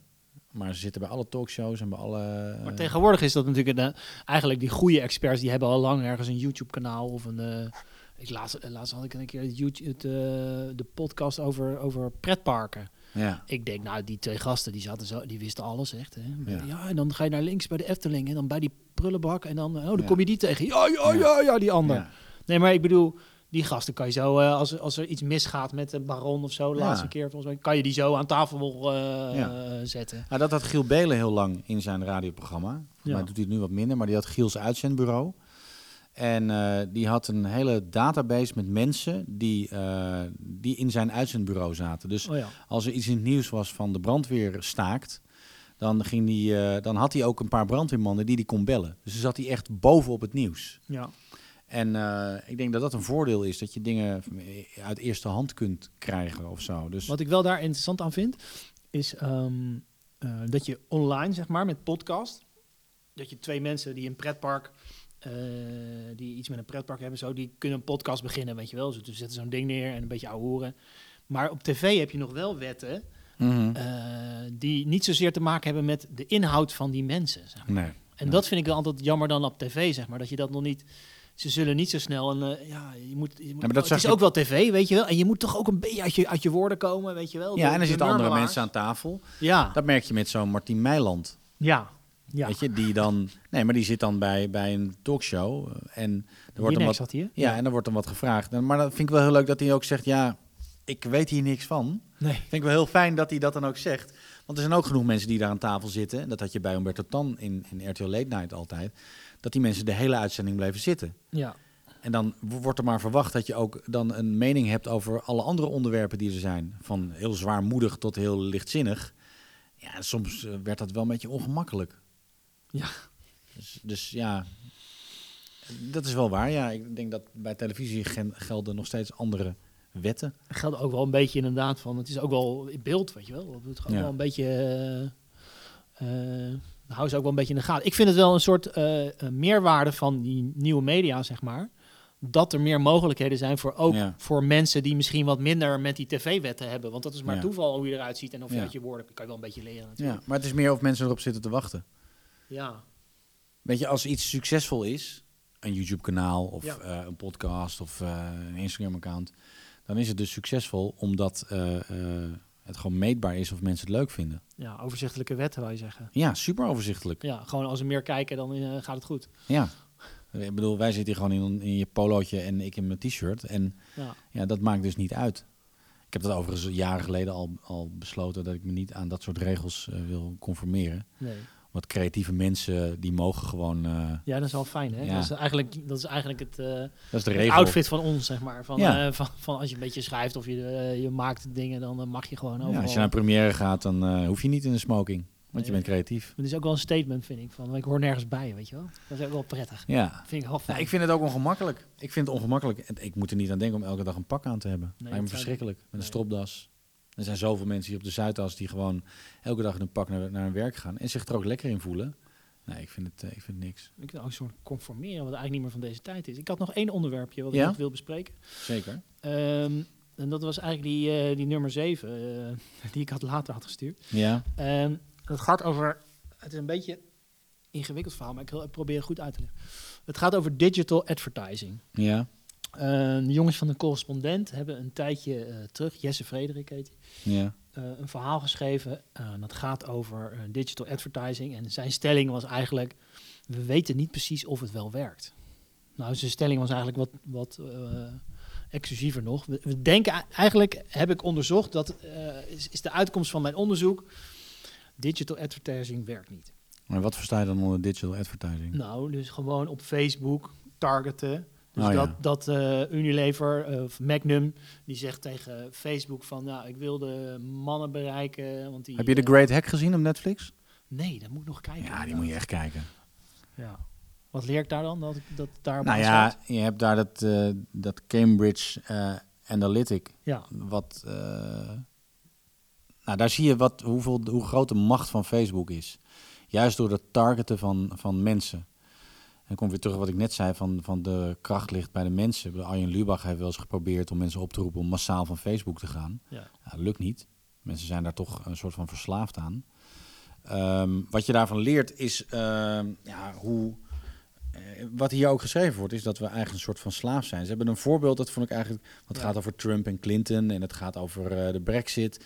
Maar het ging ook. Op ja, dat wordt geschreven. En die Jesse die bestrijdt dat eigenlijk, want die zegt eigenlijk van, die invloed is niet zo groot. Nou, kijk maar even Ja, naar de Great precies. Hack. Eh, voor zover ik, ik geloof dat het vrij eh, eh, objectief is gemaakt, die documentaire. Noem mij naïef, maar ik, Ja. ik geloof er wel in. Ja, ik ook wel. En ze hebben op een gegeven moment, ik, het, was, het was een of ander eiland. Hm. Eh, ik weet niet meer hoe het eiland heet. Maar daar heb je een gedeelte, eh, zeg maar, Creoolse bevolking en Indiaanse bevolking. En die strijden met elkaar. Mhm. En wat ze toen hebben gedaan vanuit Cambridge, eh, eh, hebben, ze een, ehm, hebben ze een soort van beweging. Die, ze, ze waren in opdracht van die Indiaanse bevolkingsgroep. waar ze, ze waren door hun in- ingehuurd. Toen hebben ze een soort van beweging gemaakt tegen politiek en tegen stemmen. Met, ook met een logo erbij, met twee armen. En dat hebben ze heel erg gepusht via Facebook onder die soort van Creoolse bevolking. Oh ja. En eh, dat werd heel erg opgepikt met een liedje erbij en een dansje. En die mensen gingen dus massaal ook de straat op. En die gingen niet stemmen. En dat is er dus gelukt. En die Indiase eh, bevolkingsgroep heeft dus die verkiezingen gewonnen. Ja. Ja, dat vind ik stuitend. Dat vind ik echt stuitend. Ja. En dat ze dus de mensen gewoon op Facebook polls in laten vullen over eh, een soort stemwijzerachtig ding. En, en mensen die ik blijf altijd maar South Park aanhalen. Je hebt zo'n aflevering van South Park ehm, waarin ze dan zeggen van kijkt iemand wel eens wat er staat in de iTunes voorwaarden? Nee. Iedereen klikt altijd ja, je gaat het niet allemaal lezen. Nou, misschien staat er wel in dat je wordt ingenaaid in, in een human centipede. En dan gebeurt dat met Kenny, die wordt opgehaald in zijn huis. En die wordt ingenaaid in die human centipede. Want hij heeft, is akkoord gegaan met de iTunes-voorwaarden. Ja, ja. Nou, en dat is wel eh, een ding van de mensen. Ik vind het altijd... Als mensen ze gaan zeggen van, van op Facebook zelf dingen gaan delen van ja, je moet nu, we moeten een petitie tegen, tegen Facebook tekenen, want ze, ze willen nu onze profielfoto's gebruiken eh, voor, als, als materiaal voor reclame, bla bla bla. Dan denk ik, nee, je hebt de boot al gemist. Op het moment dat je een. Facebook-account aanmaakte, heb je, ben je akkoord gegaan met de voorwaarden. Ja. Die heb je niet gelezen, omdat je gewoon lui bent en makkelijk. En, en eh, een van die gasten in, eh, in die documentaire, die eh, heeft een, een rechtszaak aangespannen. Omdat hij wil zien wat ze precies van hem weten. Oh ja, ja, ja. En dat heeft hij tot op de dag van vandaag volgens mij nog steeds niet. Eh, maar hij zegt, ik heb als, als staatsburger heb ik gewoon recht om te weten eh, wat voor informatie men van mij heeft. ja. En wat ze daar dan mee doen. En, ehm, en hij vertelt dus dat hij eh, alles waar, wat zijn kinderen bijvoorbeeld qua apps en zo willen downloaden, hij checkt alles. Hij wil gewoon precies weten waar geef ik nu toestemming voor. Er zijn heel veel gratis apps, teken-apps, foto-apps en dat soort dingen, die je gewoon toestemming geeft om je foto's te kunnen gebruiken of in je telefoonlijst te gaan of je belgeschiedenis te checken. En mensen gaan gewoon heel makkelijk akkoord. En ik heb eh, een gesprek gehad met eh, iemand van Deloitte, ehm, waarbij wij erop uitkwamen dat data een soort van nieuw currency gaat worden. Maar dat als je dat op een bitcoin-achtige manier eh, kunt inzetten, dus een blockchain manier, dat jij eigenlijk jouw dataprofiel tijdelijk beschikbaar kunt stellen voor iemand eh, en dat als betaalmiddel hebt. ja. Dus jij zegt Dat je bijvoorbeeld, betaalt voor een nou ja, nieuwe je, je auto. koopt iets bij Coolblue Ja. en eh, je zegt, oké, hier is mijn data. En je mag 10 minuten door mijn data heen struinen. En na 10 minuten gaat de poort dicht. Je kan het ook niet opslaan. Je hebt even 10 minuten kunnen snuffelen in mijn data. En in ruil daarvoor krijg ik dit product. Ja. En dan ook echt dat het zo beschermd is via die blo- blockchain-technologie. Dat mensen eh, ook daadwerkelijk het niet kunnen opslaan of screenshots maken, bla bla. Weet je, je kan als je op je, op je iPhone een screenshot maakt van Netflix, kan je het ook niet opslaan. Dan wordt het een zwart beeld. Heb je wel eens geprobeerd? Nee. Nou, als je schermafbeelden wil maken van Netflix, het wordt gewoon zwart beeld. Het is gewoon Oh. beschermd. Het Oh. werkt gewoon niet. Ik zal het nu doen. Kan je het zien? Oh, dat wist ik niet. Nou, ik denk als, als dat met blockchain-technologie, als, als je op die manier met data zeg maar omgaat, dan, eh, dan denk ik dat de, de macht weer in handen ligt eh, bij de mensen zelf. Ja, En, klein eh, stapje terug is dat dus. Ja, en dat zou een goede, goede ontwikkeling zijn. Ja, ik heb hier een, eh, een Netflix. Nou, ik maak nu een eh, schermafbeelding. En wat zie je? Het is gewoon zwart. Niks. Dus dat hebben ze gewoon beschermd. Dus dat soort dingen kunnen gewoon. Ehm, Maar die, ehm, de, die, acties, die reactie van die, die Jesse, die zegt eigenlijk, die zegt eigenlijk van die data, en eh, mensen hebben data afgegeven en zo, dat is natuurlijk gebeurd op, eh, op grote schaal. Maar hij zegt eigenlijk van het feit dat eh, al die bedrijven, Mars en Ikea, al die Ja. bedrijven, dat die zoveel geld investeren in, die, in Facebook targeten, en ja. Google, in, in, in, in targeten, zeg maar, is eigenlijk een soort farce, omdat eigenlijk de illusie verkocht is ja, dat die merken eh, daardoor dat het effectief is. ja, Dus dat, dat als geloof die- ik wel, ja. en Dus, dus dat, dus dat, dat IKEA. eh, eh, Nou, ik heb een praktijkvoorbeeld. ja. Eh, wij hadden een, eh, een YouTube-serie en toen hebben wij eh pre-rolls ingekocht om die YouTube-serie te promoten. Ja. En mid-rolls hadden we ingekocht. En dan Oh, kregen we een resultaat van Google. En, dat, en onze video's duurden ongeveer een kwartier. En dan krijgen wij eh, eh, een rapport van Google eh, betaald. eh, gewoon netjes eh, allemaal. Dat eh, onze midrol voor 99% de originele video was uitgekeken. Nou, daar geloof ik dus helemaal niks van. Nee. Nee, dus je, je zit een video te kijken, je krijgt een onderbreking. En dan besluit je om niet te klikken, maar gewoon, een, gewoon bijna een kwartier lang te kijken naar iets heel anders. Ja, ja, dat kan niet. Nee, dat kan niet. Nee. Dus wat dat betreft denk ik dat er bij Google en Facebook ook wel behoorlijk Slimme mensen eh, zijn die- gejokt wordt. Ja. Die die illusie in stand houden dat het zo Natuurlijk. is. Ja, Ja. en ik heb het ook wel eens geprobeerd met, eh, eh, met de Tube School. Hebben wij eh, als proefje hebben we ouders getarget. ja, oh ja. Gaven, gaven Een bepaalde leeftijd of iets met Nee, we- ja, nee, de ouders gaven een, een, een bootcamp hier in Amsterdam voor Hmm. jonge kinderen. En toen hebben we heel duidelijk zeg maar, zo'n profiel aangemaakt van wat voor soort ouders zoeken we dan. Nou, daar kwam helemaal niks uit. En daar hebben we 1000 euro in gepompt. En je kan al volgens mij voor, voor 1 euro kan je advertenties doen. Dus kan je nagaan als je 1000 euro, euro erin ja, dat is veel, ja. Ja, bij, bij Trump trouwens, daar hebben ze eh, 1 miljoen Ja. dollar per dag aan Facebook-advertising eh, uitgegeven. Ja, kan je nagaan. Niet normaal. Ja. En de vraag daarvan is, kunnen er ooit nog eerlijke verkiezingen zijn? Dat is eigenlijk de hamvraag die ze stellen aan het eind, die de Ja, Engelse journalist Ja. eh, stelt. En, ehm, maar ik denk door dit, door, door dit soort documentaires en door erover te praten... en als mensen gewoon bewust worden... en bewust worden van welke macht ze eigenlijk hebben met hun data... ehm, en dat ze het niet zomaar weggeven... ik denk wel dat het ook een populariteitsding is. Eh, je, je ziet heel veel initiatieven van platformen zonder reclame... social media platformen, Ja, ja, maar ja. die winnen het dan toch niet... Nee. omdat die techreuzen gewoon ja, te veel macht hebben. Ja, te veel macht, maar ook dus blijkbaar een soort illusie creëren van, Ja. van, van macht. Want er zit blijkbaar toch ook nog wel wat lucht in. Tegelijkertijd, ja, ik ken toch ook wel wat mensen die de, bij, bij bedrijven werken die dat dan doen. En ik heb, ja, ik kan me toch niet voorstellen dat die hele industrie alleen maar lucht aan het verplaatsen is. Dat lijkt me, dat lijkt Nee, me niet. dat Want die Jesse zegt dan ook van, ja, dat is natuurlijk om hun, om hun beroepsgroep in stand te houden. Eh, dat zal ongetwijfeld ook wel een gedeelte zijn. Maar ik denk dat het ook wel, ja, bijvoorbeeld laatst eh, kwam eh, nou, een tijdje terug alweer Picnic kwam naar ons dorp Houten. Ja. Die gingen dus voor het eerst daar Picnic doen. Nou ja, eh, dan zag ik advertenties. Ik denk dat ze dan een bepaald, dat ze in ieder geval de inwoners, ja, de inwoners die daar zitten en dan de gezinnen, denk ik, want die zullen Mhm. het sneller bestellen. En daarop targeten. Ja, ik denk dat je dan toch wel een heel eind komt Ja. als, je, als je Picnic heet. Ja. Ik weet het niet hoor, ik, ken- ik ken de cijfers niet, maar, maar, dan, dan heb je toch wel eh, wat in handen, zeg maar. Ja. Toch? Als je, want je weet, die, die, je, je weet, je de gemeente, je, je hebt die weest helemaal niet. Je weet precies de gemeente Nee, waar maar je weet niet wat uiteindelijk de conversie is. Nee, dat weet je niet. Nee, dat is, ik weet het niet, maar... Nee. maar eh, dat, dat kan je misschien wel weer staven als je... ah, Ja, ze zeggen dan dat die, dat die data, zeg maar, dat dat anoniem is. Dus dat ze niet weten dat het Bas Hakker is. Nee, Dat ze dat niet aan Picnic vertellen. nee. Maar ik weet niet, als je dan kijkt naar zo'n Great Hack documentaire, dan... eh, ze het stiekem best- toch weten. Dat ze het stiekem toch weten. Want dan was er weer, waren er weer 30 miljoen profielen gelekt. Ja. Ja, en dat wordt door Mark Zuckerberg eh, in alle toonaarden ontkend.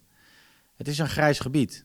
Ja, En- het is en- natuurlijk wat mag wel, wat ja, mag maar is, niet. nee, waar we het net over hadden qua regelgeving, qua influencers en reclame, dat soort dingen. Eh, Kijk, social media platformen zijn natuurlijk nog niet zo heel erg oud. Dus ook qua regelgeving, het is belangrijk dat, dat politiek en, en de markt, dat die ook de boel in de gaten houden. En eh, dat er ook een soort van, eh, ja, zoals je dat bij hackers zeg maar hebt, weet je, dat eh, de beste hackers, die zijn ook de beste beveiligers. Dus Ja. de, de, die worden massaal door grote bedrijven gekocht omdat ze goed weten hoe ze het systeem moeten kraken. Nou, ga dan maar ook kijken hoe je het kan beveiligen. Ja. Dus Ja. ik denk dat het slim is dat er mensen die bij dat soort bedrijven werken ook aan de andere kant gaan staan, zodat je hem weer balans krijgt. Dat het niet overslaat naar de ene kant. Nee, want ik kan ook best wel voorstellen dat je sommige dingen best wel eh, waardeert als je van voetbal houdt. En eh, als ik dan een filmpje krijg van eh, iets leuks van Voetbal International of weet ik veel, dat vind, ik, dat vind ik, dat vind, vind ik dan sowieso, Ja, maar dat- sta ik niet negatief Nee, tegenover. maar kijk, maar retargeting vind ik moet wel ook een soort van slimheid gaan Ja, krijgen. ja, je, als je een vakantie boekt en je wordt daarna gewoon Gek is dat, hè? eh, meteen geretarget op diezelfde vakantie, terwijl je hem net geboekt hebt. ja. Maar ik heb ook een verhaal gehoord van iemand. Heb ik dat wel eens verteld van het WhatsApp met, eh, met eh, babyvoeding? Nee? Nou, er was iemand die, eh, die zette op Twitter: ik, ik heb net babyvoeding gekocht Mhm. in de supermarkt. En ik loop naar buiten en ik krijg op Instagram ook een reclame van babyvoeding. Ja. Hoe kan dit? ja, ik geloof dat, ja. En toen heb ik aan hem gevraagd, ik kende hem, dus ik heb aan hem gevraagd: van, heb jij toevallig eh, bijvoorbeeld een boodschappenlijstje van je vrouw gekregen via WhatsApp? Zei hij, ja, dat klopt. Oh ja. Nou ja, WhatsApp is van Facebook, Instagram ook. Ja. Als die naam daarin, zo snel kan het gaan. Dat is dan mijn, ik kan het niet bewijzen, maar dat is dan mijn ding wijzen. Dat ik denk, oké, dus via WhatsApp eh, typ je dan eh eh, Otrivin, nee, of O- Otrivit, hoe heet het ook alweer? Babyvoeding? Eh Otrivin is voor je neus. Ja, mij. dat weet ik. Nee, eh, eh, ik ben, het is voor mij ook alweer een tijdje geleden. Ja, babyvoeding. Ja, babyvoeding. dat, dat, dat typ je dan, nou Ja. dan, Nutri, nee, nu, eh, Nutri, Dat is Nutrilon. Nutrilon. Nutrilon. ja, wat in China altijd uitverkocht is. Ja. Nou, laten we het Nutrilon Ja, noemen. Nutrilon. Dat typ je in, dat ziet WhatsApp, dat gaat in de grote database van Facebook. Ja. En die koppelen dat eh, aan jouw naam. Ze zien jouw Instagram-account en ze gaan je retargeten. Ja. Ja. Ja, eng ook, aan de andere kant, toch? Het is op zich wel eng, ja. Dus vaak weet je het ook, ook niet meer helemaal hoe het precies gegaan is. Hè? Dat vind ik ook altijd eng. Dan, dan heb je bijvoorbeeld, laatst had ik met mijn vrouw had ik het over vakanties of zo. En dan viel het woord iets met Portugal. En we hadden het wel eens over, over, over aangebeld. waterparken of zo. Waterpark. En toen stond de reisleider aan de deur. Nee, nee, nee. Want een waterpark in je tuin. U had het over. Nee, en, die, en toen kreeg ik op Facebook zat ik. En toen kreeg ik opeens inderdaad een of andere het beste waterpark van Portugal. In of in de Algarve of zo. En dan zat ik nog even terug te denken: van, had ik nou gegoogeld? Of had ik nou. Ik Ja. wist het niet meer. Had ik alleen maar over gehad? Of eh, hoe zat het nou? maar dat vind ik dus met, Dat die, met zo'n. Google Home ding, Ja, of Siri. dan gaat het door elkaar lopen, wij zeggen. Dan vind ik, Ja. ik ben geen. En Nee, ik dat kan ook niet een. Google Home ding. Maar je- zag je laatst ook een ding, een nieuwsartikel over dat mensen in dienst waren bij Google of Facebook om, om spraakberichten van mensen uit te schrijven. Ja, Ik denk, ja, nu wordt het een soort eh, Interpol slash KGB. ja. Eh, je moet ook niet alles. Maar ja, goed, dat weet je ook niet met voice memo's die je in WhatsApp stuurt. Misschien worden die ook wel uitgeschreven door mensen. En weet jij veel? Maar het gekke is ook het systeem, hè, en dan gaan we naar het slot echt. Het systeem wordt natuurlijk ook in stand gehouden door waar we het eerder over, Komt over hadden. Illuminati-achtige conclusie? Ja, nee. ja, terug naar het eerste punt. Nee, nee het systeem wordt ook in stand gehouden doordat eh, die, die adverteerders eh, dus ook daarom vragen, zeg maar. Ja. Die willen dat dus. ja. En die zullen niet misschien denken van, nou, hoe zit het nou precies met de privacy en zo. Nee, Nee. die willen dus eh, van, ik heb een IKEA-bank, twee persoons, perfect voor een studentenkamertje. Nou, dan willen we die, die mensen die Ja. zich hebben opgegeven voor eh, de introweek van Nijmegen, die willen we wel even targeten. Want dan, Ja. daar in de buurt zit een mooie IKEA, dus dat kan... eh, ik wil maar zeggen, dat, dan eisen ze dat ook bijna. En dus blijkbaar gaat Facebook dan leveren wat ze ook Wat vragen. ze vragen, ja. Eh, en, Maar en dat is, dan toch de wordt het droom, maar dat is toch de droom van elke marketeer. Dat je gewoon zo ontzettend goed kunt targeten. Ja. Het is niet waar ik in geloof. Ik geloof Maar het is uit- ook de droom van de marketing om die mensen tevreden te houden. Ja, Dat maar daarom geloof ik veel meer Ja. in het opbouwen van een eigen community. Ja, Echt organisch. Ehm, maar daar heb je gewoon pak een meteen punt 6 ook weer erbij, die Ja, we nou waren vergeten. Dus, eh, daar doe je bewust natuurlijk. de Nee, nee, zeker niet. Het is totaal Nee, nee, onbewust. nee. Maar eh, inderdaad, dat je je eigen publiek opbouwt. eh, Ja, maar ik ja. zag dat je dit net op googelde en dat komt dan bij mij weer terecht. Ja. Ja, nee. kan- Nou ja, dat- ik denk dat dat uiteindelijk nog het sterkste is. En dat kunnen we leren van de populaire eh, influencers die zich ook aan de regels houden. Ja. Dat zij eh, eh, een hele trouwe community hebben. En dan is het niet meer eh, het targeten van een doelgroep eh, met dingen waar ze niet om, te om op, op, op zitten te wachten. Maar dan is het eh, eigenlijk gewoon je doelgroep meer geven van wat ze willen. Ja. Weet je, als ik eh, eh, meer barbecue dingen krijg. Weet je, ik volg allerlei barbecue accounts en buitenkeuken accounts op Instagram. Mhm. Want daar raak ik van geïnspireerd. Maar dat is waar ik zelf op zit te wachten. Maar als ik een barbecue koop en ik krijg daarna allerlei Google advertenties of Facebook advertenties of dingen waar ik niet op zit te wachten, dat wil ik niet. Ik wil niet dat het als een soort Jehovah's getuige door mijn strot wordt geduwd. Nee. Ik wil het zelf leuk vinden. En, en ehm, ik denk dat dat de manier is waarop marketeers en adverteerders eh, moeten gaan denken. Het opbouwen van eigen communities en zichzelf zien als influencer. Ja, en dat, Zoals Red Bull en ik heb nu laatst een case gelezen van het Marriott Hotel, van die keten, weet je. Die hebben Mhm. een, een film gemaakt, ehm, die is 6,4 miljoen keer bekeken op YouTube. Die film wordt vertoond in alle hotels. Eh, zij zijn gewoon in content gaan denken. ja. Vind ik heel erg slim. En op die manier word je dus zelf een influencer als merk. En dan, ehm, eh, en dan heb je dus een, een doelgroep die, eh, waar je content voor maakt, waar mensen op zitten te wachten. Je kunt die dialoog aangaan met, eh, met de contentgebruiker. Nou, dat vind ik belangrijk, want je gaat dus eigenlijk aan die discotheek, aan, die, aan die deur van die discotheek staan. Je weet precies wie er binnen zijn. Je Ja. voelt je verantwoordelijk dat ze Ja. elkaar niet de hersens Ja. inslaan. Exact. Eh, je, gaat je gaat veel, met veel meer zorg met die mensen om uiteindelijk. natuurlijk Absoluut. dan- Want je dan- wil ze ook houden. Ja, En je wil dat ze niet alleen fan zijn, maar dat ze ook ambassadeur zijn. Ja, Dus dat ze ook tegen andere mensen zeggen: kom naar deze discotheek. ja. Ik denk, ik denk dat, het, dat dat de slimste manier is. En, en het is een case die heel vaak al benoemd is. Maar Red Bull is daar natuurlijk voorloper in. ja. Die, die zeggen daar zelden iets over. Maar ja, die zijn wel heel slim bezig. Al jaren. Zij zijn gewoon een mediabedrijf. Zij ze zijn niet meer een energiedrankje. Binnenkort komt wel een goed boek uit. Core Hospes eh gaat over content marketing platformen. Gaat precies over dat denken, zeg maar. En dat, dat uitgeschreven. Goed, eh, goed gedaan. Hij regelt een boek voor mij, hoor ik. Nou, je kan, Je kent hem? ik denk wel dat dat goed komt, ja. Oké, ja. mooi. Nee, daar gaat het, het gaat niet om reclame, het gaat om eh, Nee, het ging om eh, dat hoe dat het werkt, zeg ja. maar, hoe je het doet. En, en Ja. het, het, het, het luistert nou, kijk, net als je die discotheek begint, ja, eh, heb je wel de goede muziek en eh, staat er wel een leuke DJ en eh, maar die staat er achter de bar. Ja, maar die dat, kwetsbaarheid... dat soort details moet je allemaal, en dan moet je ja, mee, mee die- ja. natuurlijk. En dat maar is dat precies... moet, dat moet je als merk ook durven, die Ja. kwetsbaarheid. En ook de, als het niet goed gaat, bijsturen en dat soort dingen. En het is heel makkelijk om gewoon maar te targeten.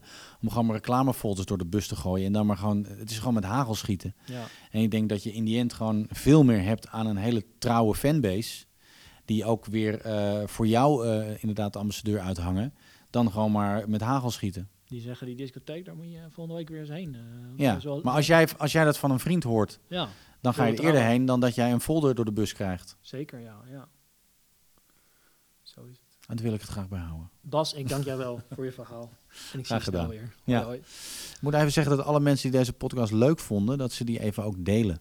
Dat is wel belangrijk. Oh ja. Ja, Dat doen ze altijd bij uh, krokante lezen, maar ook. eh, ja nou dat is toch fijn als mensen dit leuk vinden. Dus Ja. als je nu luistert en je denkt, hey, dit is wel een interessante podcast. Nou, deel hem even op eh, social media. En, of zet hem in je mailing. Ja, Of stuur hem via WhatsApp door naar vrienden, collega's, je baas. want je hebt er altijd wat aan. Je hebt er zeker wat aan. Ja, het is toch weer, eh, nou ja, Anderhalf uur. anderhalf uur. eh, We stoppen niet bij een uur, mensen. nee, zo zijn wij niet.